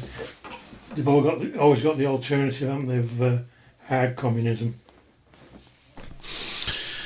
Yeah, yeah. Well, I guess they do. I guess maybe they do. I suppose they do. I often wondered why well, we had been. they've always used it before. yeah, I could never figure out even even before I really un- didn't. Even before I understood the true backstory to all of this, which of course uh, I didn't understand it in my teenage years or when I was in my twenties, but uh, when I got to my thirties, it started to happen really quickly for me. But even before that, I always remember viewing the Bolshevik Revolution whenever it was covered on things on TV, like well, well I don't know, maybe World at War covered it, and you know the thing with mm-hmm. Laurence Olivier and things like that. Of it just being the most oh, Awful dreadful. documentary that were. I know, I know. I know. But it had oh. Larry. Uh-huh. It had Larry doing the narration, Dennis. How could you not like uh, Sir Larry reading it Yeah. out, you know? And of course, I saw the, the press photos they did for him, sat in his braces to give him that earnest sort of, you know, news jock look as he read it out. And he's a great narrator. There's no two ways about it. But of course, that's all part of the emotive overlay to get away from the truth, isn't it? You get hypnotized by that stuff. And it's very effective. Yeah, But uh, I always remember when they were covering anything to do with the Bolshevik Revolution was just absolutely. I thought it was the most. Uh, it was the stuff of foul nightmares. It, even to this day, it's just there's something of pure dread about the whole thing that that something like that could even happen. Uh, and of course, uh, I was labouring on the idea it was the Russians doing it to Russians. And of course, until you get the key to find out, as Solzhenitsyn said, that there was no such thing as a Russian Revolution, which there really wasn't, then you're blindsided. And of course, um, still huge numbers of people are blindsided by that. Uh, and and have got a completely muddled view of it. So, understandably so. Really, it's understandable that they would have a muddled view.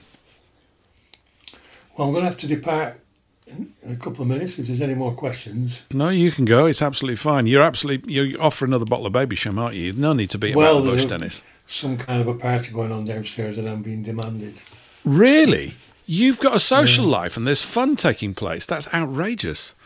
God. Things No, that's great. That's really good. No, no, we don't. This this sort of post show stuff has just sort of built up of its own accord. It wasn't anything that was initially planned. In fact, in the early shows, we didn't do it at all. Really, I used to just cut things off. But you know, people like Cheese turn up here, and Paul's here, and all that kind of stuff. And so, um, oh, and Jack's here as well. So hang on, let me just bring Jack in. He's been waiting patiently. Patiently. Jack. Jack. Oh, we've got an echo. Yeah, we've got an echo, Jack. An echo, Jack. Hmm. Yeah, I have uh, one question for Dennis Wise uh, before he goes. Mm-hmm. Uh, Fire so away. Could, could you say something about uh, Sam Melia getting arrested? If, if you if you have anything to say, and I missed the first hour of the show, so if I if you already said something, oh okay, Who's- never mind. who's- then. It- who's one of uh, Mark Collett's friends. He's he's always Oh, with the microphone or what is that called? The megaphone, doing really great speeches, and he's kind of like just like a big knew. guy, like a regular dude, but he's like a big dude. Right. And they threw him in court and st- started being like, "Oh, look, you said this, and you're totally a racist, so go to jail for three years or whatever it is." It's just absurd. They even admitted Yeah. all of his flyers and stickers that he was selling were completely legal. They admitted that, but the case was about is is he evil or something? It was crazy. I don't know. Mark Collett's been talking about it a lot, and I always liked Sam. So Right. Yeah, no, he's I, in- I, the- I hadn't heard. No, he put some stickers up, Dennis. Uh, one of them said, "It's okay to be white." Is this it here in America or in? in No, it's in Leeds. Okay. Well, my hometown. It's in Leeds. yeah, I've been Um, there.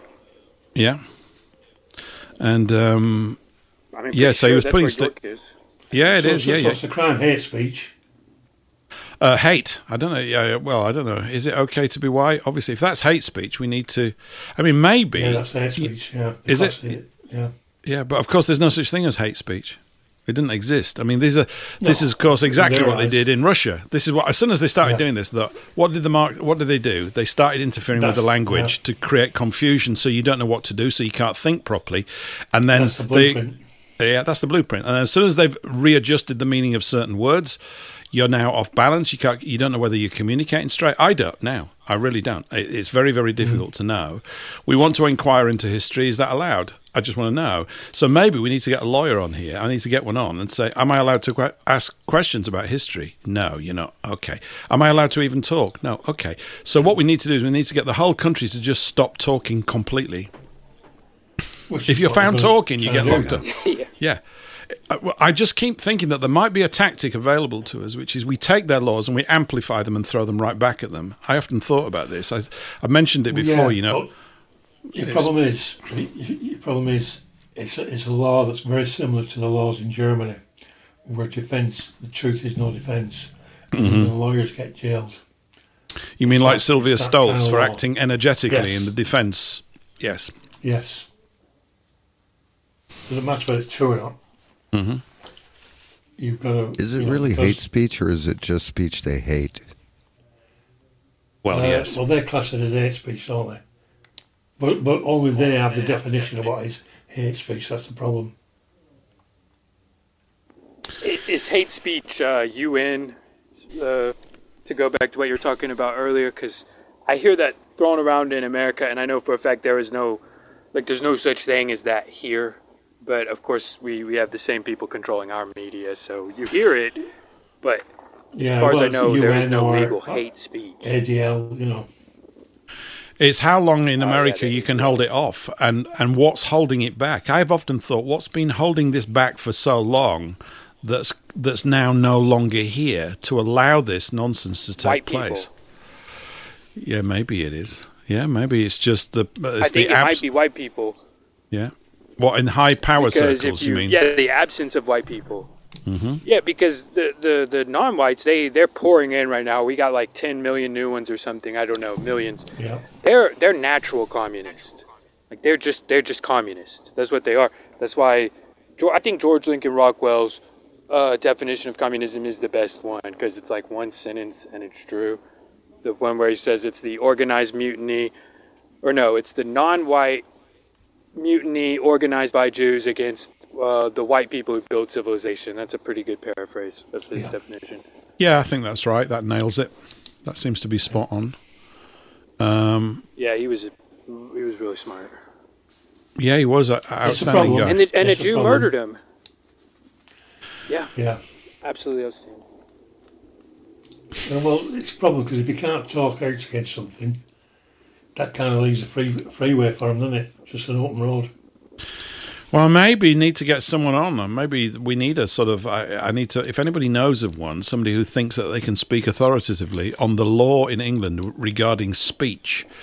But you see, under common law, under the law, there's no such thing as hate speech. I mean, hate. But you see, I'm just being sort of a clever dick here. Do you know what I mean? I'm fully aware what you say. It's absolutely right. Hate, in my dictionary, says uh, an intense dislike or aversion to. An intense dislike or aversion to someone, something, some event, some vegetable. I have, I hate beetroot. I have an intense dislike and aversion to beetroot. I don't like the smell of it. It makes me feel ill. I don't like it. Right. So I actually would say, you when I think, oh, I hate. Yeah, I would say, yeah, I, I'm serious. Yeah, I don't like beet. I hate it. Right. I hate beetroot. So. Um, yeah, I know. Some people love it, and I actually think a beetroot and cheese sandwich looks fantastic. We know all that. I think because I like cheese, but some people don't like cheese, right? But I, when I was a kid, I used to say, "Oh no, don't give me beetroot. I hate it." Uh, you're allowed to hate vegetables. Maybe the vegetarian, the veggie people will say you're not allowed to hate vegetables. You need to be locked up. That's hate speech. Attacking beetroot. Serious? It's that mad Depends because there's the no. judge? If, if you like beetroot, then you're Yeah. knackered? Yeah, so if it depends on the judge, is this guy a judge? So if if the process of law, the procedure of law has been hijacked, which it certainly has, all of these processes, do are we supposed to convene our own courts? Common law courts in the back of pubs or the back of a bus or the back of a van, who cares? And say this is the law that we choose to live under. I mean, we're basically it's just a fight now. It's just a fight, and they're going to win it in the sense that they're they're really motivated to kill us, and we don't want to kill anybody. That's what I see. I mean, I don't. You don't. Oh, it's not Well, about that. Um, That's I, I, problem in itself, isn't it? it, it is. We go look that doing that sort of stuff because our people have a long history of being involved in this stuff resolves literally nothing, which of course is exactly what they want. They don't want it to be resolved. they want us to be in a permanent state of distress, so we can't function properly. It seems to me that that's a key part of it. My wife's going to be in a permanent state of stress. You go not- down and charm your wife. You'll be back here in a few weeks, Dennis. We'll speak again after the show. It's been really Cool. good having you Okay. again. Wonderful. And and as Thanks, I gear, lads. Yeah, fantastic. Uh, we gear up to more shows. I'll have you back more recently, but we'll speak again. I'll send you a message tomorrow or something in the next few days, Dennis. So absolutely brilliant. And uh, we'll cover more stuff. We'll go through something else next time. Uh, well, we won't really. We're gonna we're gonna go through this forever until we hit some point. So brilliant. Have a lovely party. Give give my wishes and love to your wife, and uh, d- don't have too much Babysham, mate. It's it's for They're your wife after all. It, it's for your wife after all. Really, you know, you should be on the mild. Okay, brilliant. Okay, Okay. S- see you later, Ciao. Dennis. Cheers. Thank See you. you bye bye. Bye. Yes, thank you, Dennis. So Dennis Wise there, and I guess that kind of sort of brings the show to a conclusion in a way, unless people want to carry on. We've got a goodly sized audience here on uh, on Rumble. I'll say it again because uh, it's nice to see it. It's good. It's taken a little while, but uh, uh, that was uh, we covered some interesting stuff tonight. We're probably uh, yet again bouncing around like on pebbles and touching on this, that, and the other. Any uh, if you if you want to call in, this is kind of speak now or forever hold your peace. I know Jack called in, but he obviously had um, he had big echo problems. Um, so um, uh, I'm thinking that really probably now seems an appropriate time to wrap it up. Any final comments from from you, Mister Mister Cheese, or from you, you NY twat? we did have a Hi. suggestion at Rumble. Say that again. We did have a music suggestion at Rumble. And, You've um, really. I missed it, but um, if you check your Skype, you might be able to uh, do. A You want to sign off with a good song, do you? Is that you're you're you're uh, basically you've got packet loss as you talk to us. You're bad case of packet loss, Paul. At the moment, you're you're coming in and out, bit of juddery. I don't know what's causing that, unless it's just me. Let us have a look here. Oh, you want to end on a rocker, do you? Actually, I'm thinking. You know, you sent me one the other week that we could end on, which was the um, you said, I, uh, hang on, where's the title of it? I've got to, I've got to. Thank you for joining us for the Radio Ranch with Roger Sales. Sorry. Star six to and unmute. That's all right. And uh, I do actually have a suggestion for the for the law thing, possibly. Uh, although you said British law, so I don't know. But there used to be a show about law on Speak Free Radio, and that Charles Edward Lincoln III, despite unfortunately being like a distant cousin of the tyrant Lincoln, literally, uh, he, he's brilliant and he's pro he's pro white.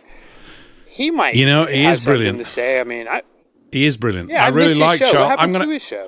Well, uh, Charles has got other commitments. Let's put it that way. That's what I I know of it. But um, uh, I'm hoping to get him on this show. All right. Because uh, the organising of his show was a challenge, let's put it that way.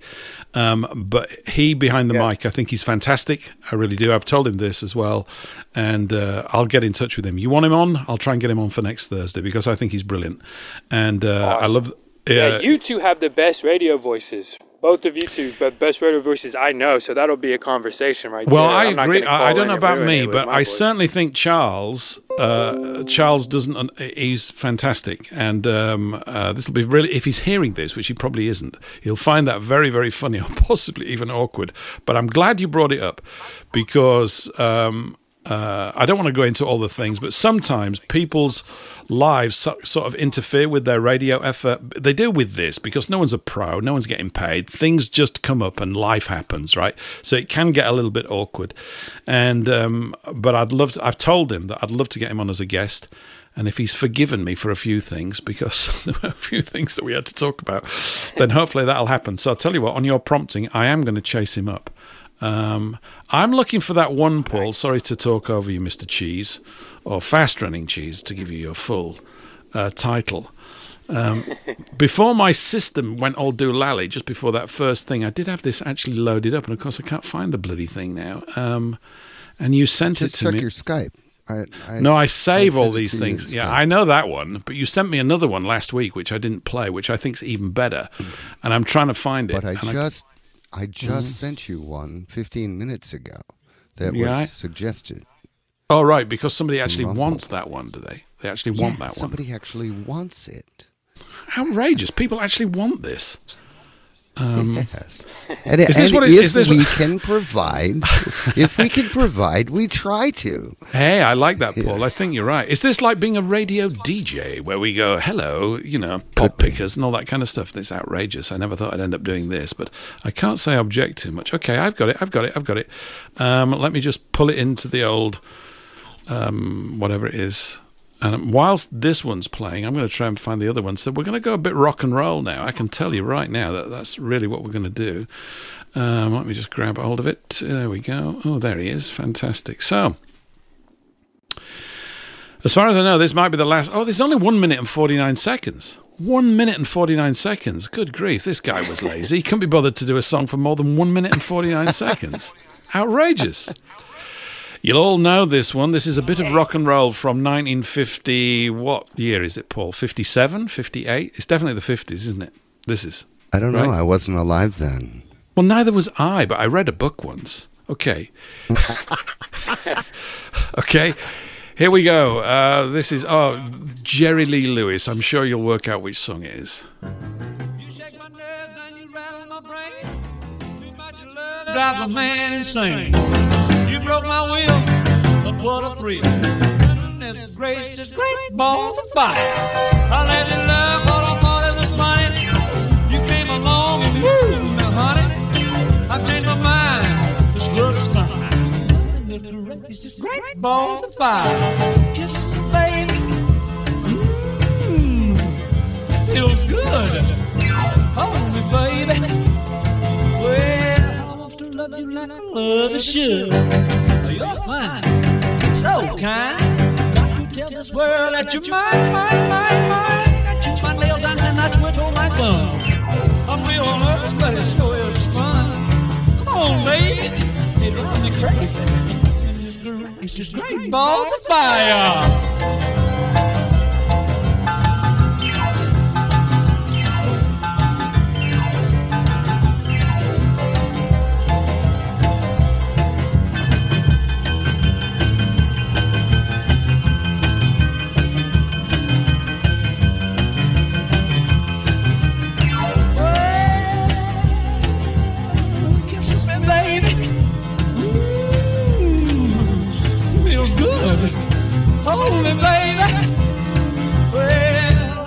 Love you like I love is should. You're fine, so kind. Got to tell this world that you're mine, mine, mine, mine. That you're trying to hit like I quit on my thumb. We'll never somebody show his fun. On, baby, drive crazy. Goodness gracious, great balls of fire. Well, maybe Great Balls of Fire seems a little bit cheeky, but uh, is this the only radio show where we've talked about Dresden and had Jerry Lee Lewis at the same time? It's a bit of an incongruous mix, but uh, but there we go. So yeah, you've all gone quiet at the back there. You're all muted or connected. That's okay. That's cool. That's cool. So that I said, was, yeah, that was outstanding. it was very, very good. Very good. One minute and 49 seconds. How about that? So Jerry Lee Lewis really knew how to uh, get the most out of one minute and 49 seconds. That was quite good. But yeah, it's a classic, that. Um, it's an absolute. a little longer than that. Did it? Yeah. It's probably, you probably know it backwards. yeah, not in a bad way, but No, no, it's, uh, it's all pretty I cool. was picturing in my head what the hot rods used to look like back then, and I was thinking like back then, you know, like a quote unquote bad boy or whatever was like a super nice guy who still loved his grandma. You know, he Mhm. just he took the fenders off his hot rod, or sorry, off his Harley or whatever, Indian, or he slid around on dirt roads. Wow, he's super cool, which he is cool, a hell of a lot cooler than what you know Hollywood pushes. Uh, but yeah, I was just picturing the hot rods and the bomber jackets and stuff. I know. Yeah, me too. I the the fifties uh, certainly in America were pretty cool time. In Britain, they were pretty grindy times. I suppose it made America seem all that more exotic because people were still on ration books in the early fifties after the war. It was all a bit grim, really, and uh, and stuff Yeah. like that. Yeah, things have changed a bit. Um, But y'all's cafe racer was cool. Like that little scene, the cafe racer scene, that was very cool. Uh, uh, possibly cooler than our hot rod stuff because I just personally like motorcycles better. But Oh yeah, yeah. Um, Well, yeah. That's all the guys over here could afford was motorbikes, I guess. Really, so cars were a bit out of everybody's pocket unless you were, you know. But yeah, motorbikes. and yeah, that's actually the same here because I like going fast. You know, that's the thing. If you want to go fast, you can go a hell of a lot faster with some Japanese bike than you can any car a regular guy is going to be able to afford. Like, uh, uh yeah, the fir- your first time on a motorcycle is actually kind of like uh, a drug or something. It's like, you know, you're just like, oh my gosh, what is going on here? You know, like. I, I've got a motorbike awesome. story to tell you. So my, I, I, I rode a push bike quite uh, keenly for about three or four years when I was about from about the age of twelve to sixteen. That kind of period. I was, I lived on my bike, and I had a, a thing called a fixed wheel, so no gears on it. It's like a track bike, but I used to ride it on the road, so you never stop pedaling. It was the way to get fit, right? You no free wheel. You're pedaling. I've done those a couple times. Hard to ride. Yeah, yeah, Uh, but it yeah, got I me can't really remember what they're called, but hard. Yeah, it's called, Oh, yeah. well, we call it a fixed wheel. Anyway, so, you know, I'm in a bikes, and everywhere we went on push bikes, we'd stop off um, at cafes and things and have a coffee and buns and all this kind of stuff. And there was a place up in Yorkshire called Sherburn in Elmet. They've all got good names like that. Sherburn in Elmet, and there's a massive cafe there. And we often used to stop on it coming back, and it was packed out with motorbike guys. The first time we rocked up as these little sort of dweeby cyclists, right? Because I was in the cycling club. I thought, oh, this is going to be really, you know, this is not going to be, because all these guys are in leather jackets and everything. But the cyclists and the motorcyclists just all got on like a house on fire. They'd all known each other for years and it was great. You know, they used to laugh because they thought, why don't you get an engine? And all this kind of stuff. I couldn't have afforded one anyway. So that was kind of what I grew up with. So everybody in Yorkshire at the time, a lot of people on bikes. It's a massive bicycling county, it always was and um, a lot of guys on motorbikes. The guy over the road, when I was about 50, my dad said, I don't want you getting a motorbike. Never get a motorbike. I said, no, you know, a bit like that. And uh, my friend got, my friend got one, and then there was a guy over the road got one, and then about a year later, he was on crutches with both of his legs in plaster and he didn't look in a good way. And uh, basically, he was very fortunate to have his legs because what he'd done on his motorbike, he was driving around these very windy sort of roads in Yorkshire, and he was driving through. I can't remember where it was, some little village. uh, uh, too quick, and he came round a corner and went straight into the blades of a parked combine harvester. He just went bang straight into it because he was going too quick. He came around a blind corner, going way too fast, you know, and that was it. So he was lucky to have his legs. And I went, Dad, you're right. I'm not getting a motorbike. That was it. I just went, no. Yeah, I think you're right with this because I'd been on my push bike for about four oh. years, and during that time, I'd I'd taken bits of my fingers off. Seriously, I'd hit a bus. I'd nearly gone over into a river. This was just on a push bike, you know, because you push it when you're a kid. You, th- you are kind of made out. And I Oh, I'm thought, I'm going to kill scars. I know myself. I'll mean. die. I'll die if I do that. Um, yeah. So it's, they scared the bejesus out of me. I remember two other things. My friend bought um, a Kawasaki GPZ 1100. This would have been in 1979 or 80, something like the that. The one from the movie with Tom Cruise, isn't it? I don't know, maybe The- a the bike monster from- bike. What is Monster bike, yeah. And he said, Yeah, "Look, we're going out to York or somewhere. It was about a twenty mile drive. You can go pillion." I went, "All right, you know." But in the rain, doing 127 mile an hour on a bike, and you can feel the front end going light every time you change gear. I just basically went, "I'm not Yeah. doing that with you ever again." Because if I come off, I'm just jam. Right? If I hit a tree, I'm dead. And Uh, you know how just- bad that rain hurts. Yeah, bang, bang. It's It, like it really hurts. Yeah, so, Yeah, so I'm just a baby. I don't. Even, yeah, I- yeah, it's just it's mad. And then we went to last. You see, I sound as though I'm a motorbike guy, but I'm not really. And uh, we also went. They do road racing over here, which is for people with testicles the size of Mars. Right, you've got to have the most enormous testicles to do this. And they do. I think, Isle of Man. Yeah, And Road that Warrior, Irish Road Warrior. all that kind of great. stuff. Well, in Yorkshire, there's a thing called Oliver's Mount, which is near Scarborough, of Scarborough Fair fame, that, that old song. And uh, they ride a road course up there. So one year, we, because all my mates were into bikes, I was the only one that refused. I said, I'm not getting one, right? They all got completely addicted to their motorbikes and everything. And I, and I wouldn't Yes, get one. And um, because I'd sort of seen what had happened to I just went, no, I got to go with my instincts and everything. But we went up there to see them. This would be about the same year, 1980, something like that. And we were watching them come down the road. And this is on country roads, which are not flat. They're not like motorways where it's smooth and flat and perfect gradients. They've got lots of uneven ripples in them where the road's settled over years. You know, it's like a big rippled surface. Anyway, I, I'm watching these ah, guys come down the road at me like 180 mile an hour down this thing. And we were stood like five feet away as they went past. And I just went, I looked at the first two that went by and I could see them literally couldn't even keep it straight. They were going that quick. And I thought, if that guy comes off, I'm dead. I'm not getting, I can't get out of the way of that. So I just moved 20 yards. So I said, they said, where are you going? I said, it's okay. I can see from here. I said, bye. You know. So, but there's a cult of that kind of stuff, you know, so. Yeah. Anyway, so there we go. So if you like motorbikes, you love them, and I can understand. I actually why. wrecked last year. Right. Okay. Oh, sorry. I didn't mean to interrupt. Uh, so no, no, that's fine. I, I think we've moved away from the show, haven't we? Uh, we really have. I think we probably need to wrap it up. It's been a great one-hour post show, which is fantastic. Now, Brian, uh, not Brian. Brian's the name of the artist. Uh, Paul, you sent me this Yes. one last week called "Jump, Jive, and and Wait." Is it Wait? Yeah, I'm reading it. Jump, Jive, Wail. and Wait. Wail. And wail. Sorry, look, see, my eyes are going. I'm very, very old. So I think we'll sign off with this, and then I'll I'll say a few words after this. Okay, so this is by the Brian Setzer Orchestra, and if you don't know who Brian Setzer is, he had this enormous blonde quiff, didn't he? And he was uh, when was he active? Late seventies, early eighties, something like this, and then he went on to do this. So. This is quite tub thumpingly grand. This is in the tradition of Jerry Lee Lewis. So there we go. We're just signing off with a couple of songs. Here we go. Baby,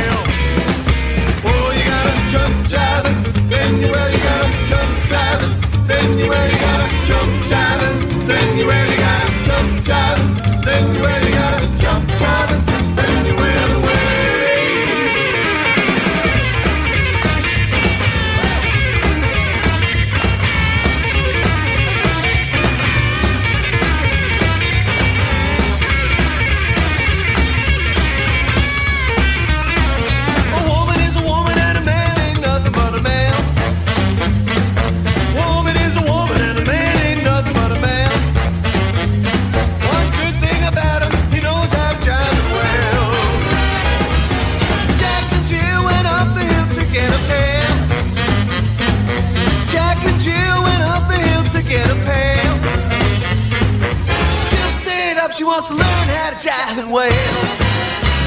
Oh, you gotta jump jiving, then you where you gotta jump jiving, then you where you gotta jump jiving,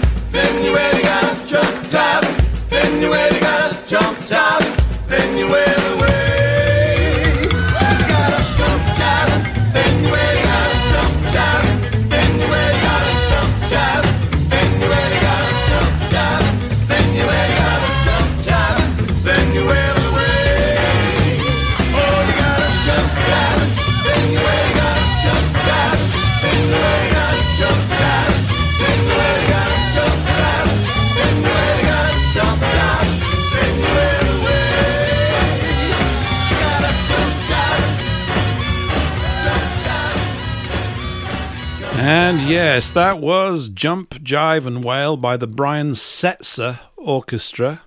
And uh, that was very, very good. I like that a lot. I, I told you that was a rockin' tune. That's why I really wanted you to play it. But uh, what a good today. I uh, I think it was a cracking way to end this show. Uh, it really was. So we've covered uh, everything from A to B, something like that. Uh, my guest tonight has been Dennis Wise, uh, which, uh, if you've been tuned in, you'll catch him over the first two hours or so, two and a bit hours, armed with a glass of Babysham. But he was called off to the rest of the party and jolly well decided to go, which is a jolly good thing. He'll be back in a few weeks' time. We'll have Dennis back, hopefully as a regular returning guest uh, for the course of this year uh, to keep covering more and more of the topics that we've already addressed. Um, I currently got uh, Fast Running Cheese and NY Twat here in the, although his real name is something Paul. else. It's Paul. It's actually Paul, but uh, you might have to watch Paul it as the New NY York. Yeah, New York twat might actually stick, of course, which is a little bit upsetting for all of us, but never mind. And uh, that's it, really. For that's it, really, for this week. I think we're just over. Well, we're just over three hours. No, yeah, we are. We're just over the three-hour mark for the whole thing. So two hours formal show and one hour post chat. Thanks for joining us. Uh, I'll be back again at the same time next week, 8 p.m. in the UK, 3 p.m. US Eastern. And we'll see if I can rustle up some interesting people to talk to next week. I'm sure I will. And uh, as I keep saying here, once my schedule clears a bit, it might take another month or so. Uh, the aim is to move to at least two shows a week and to uh, and to increase the speed and frequency of this thing. So hopefully you'll join me. Uh, see you all next week, and that's it really. So cool. Bye for now, everyone. Bye bye.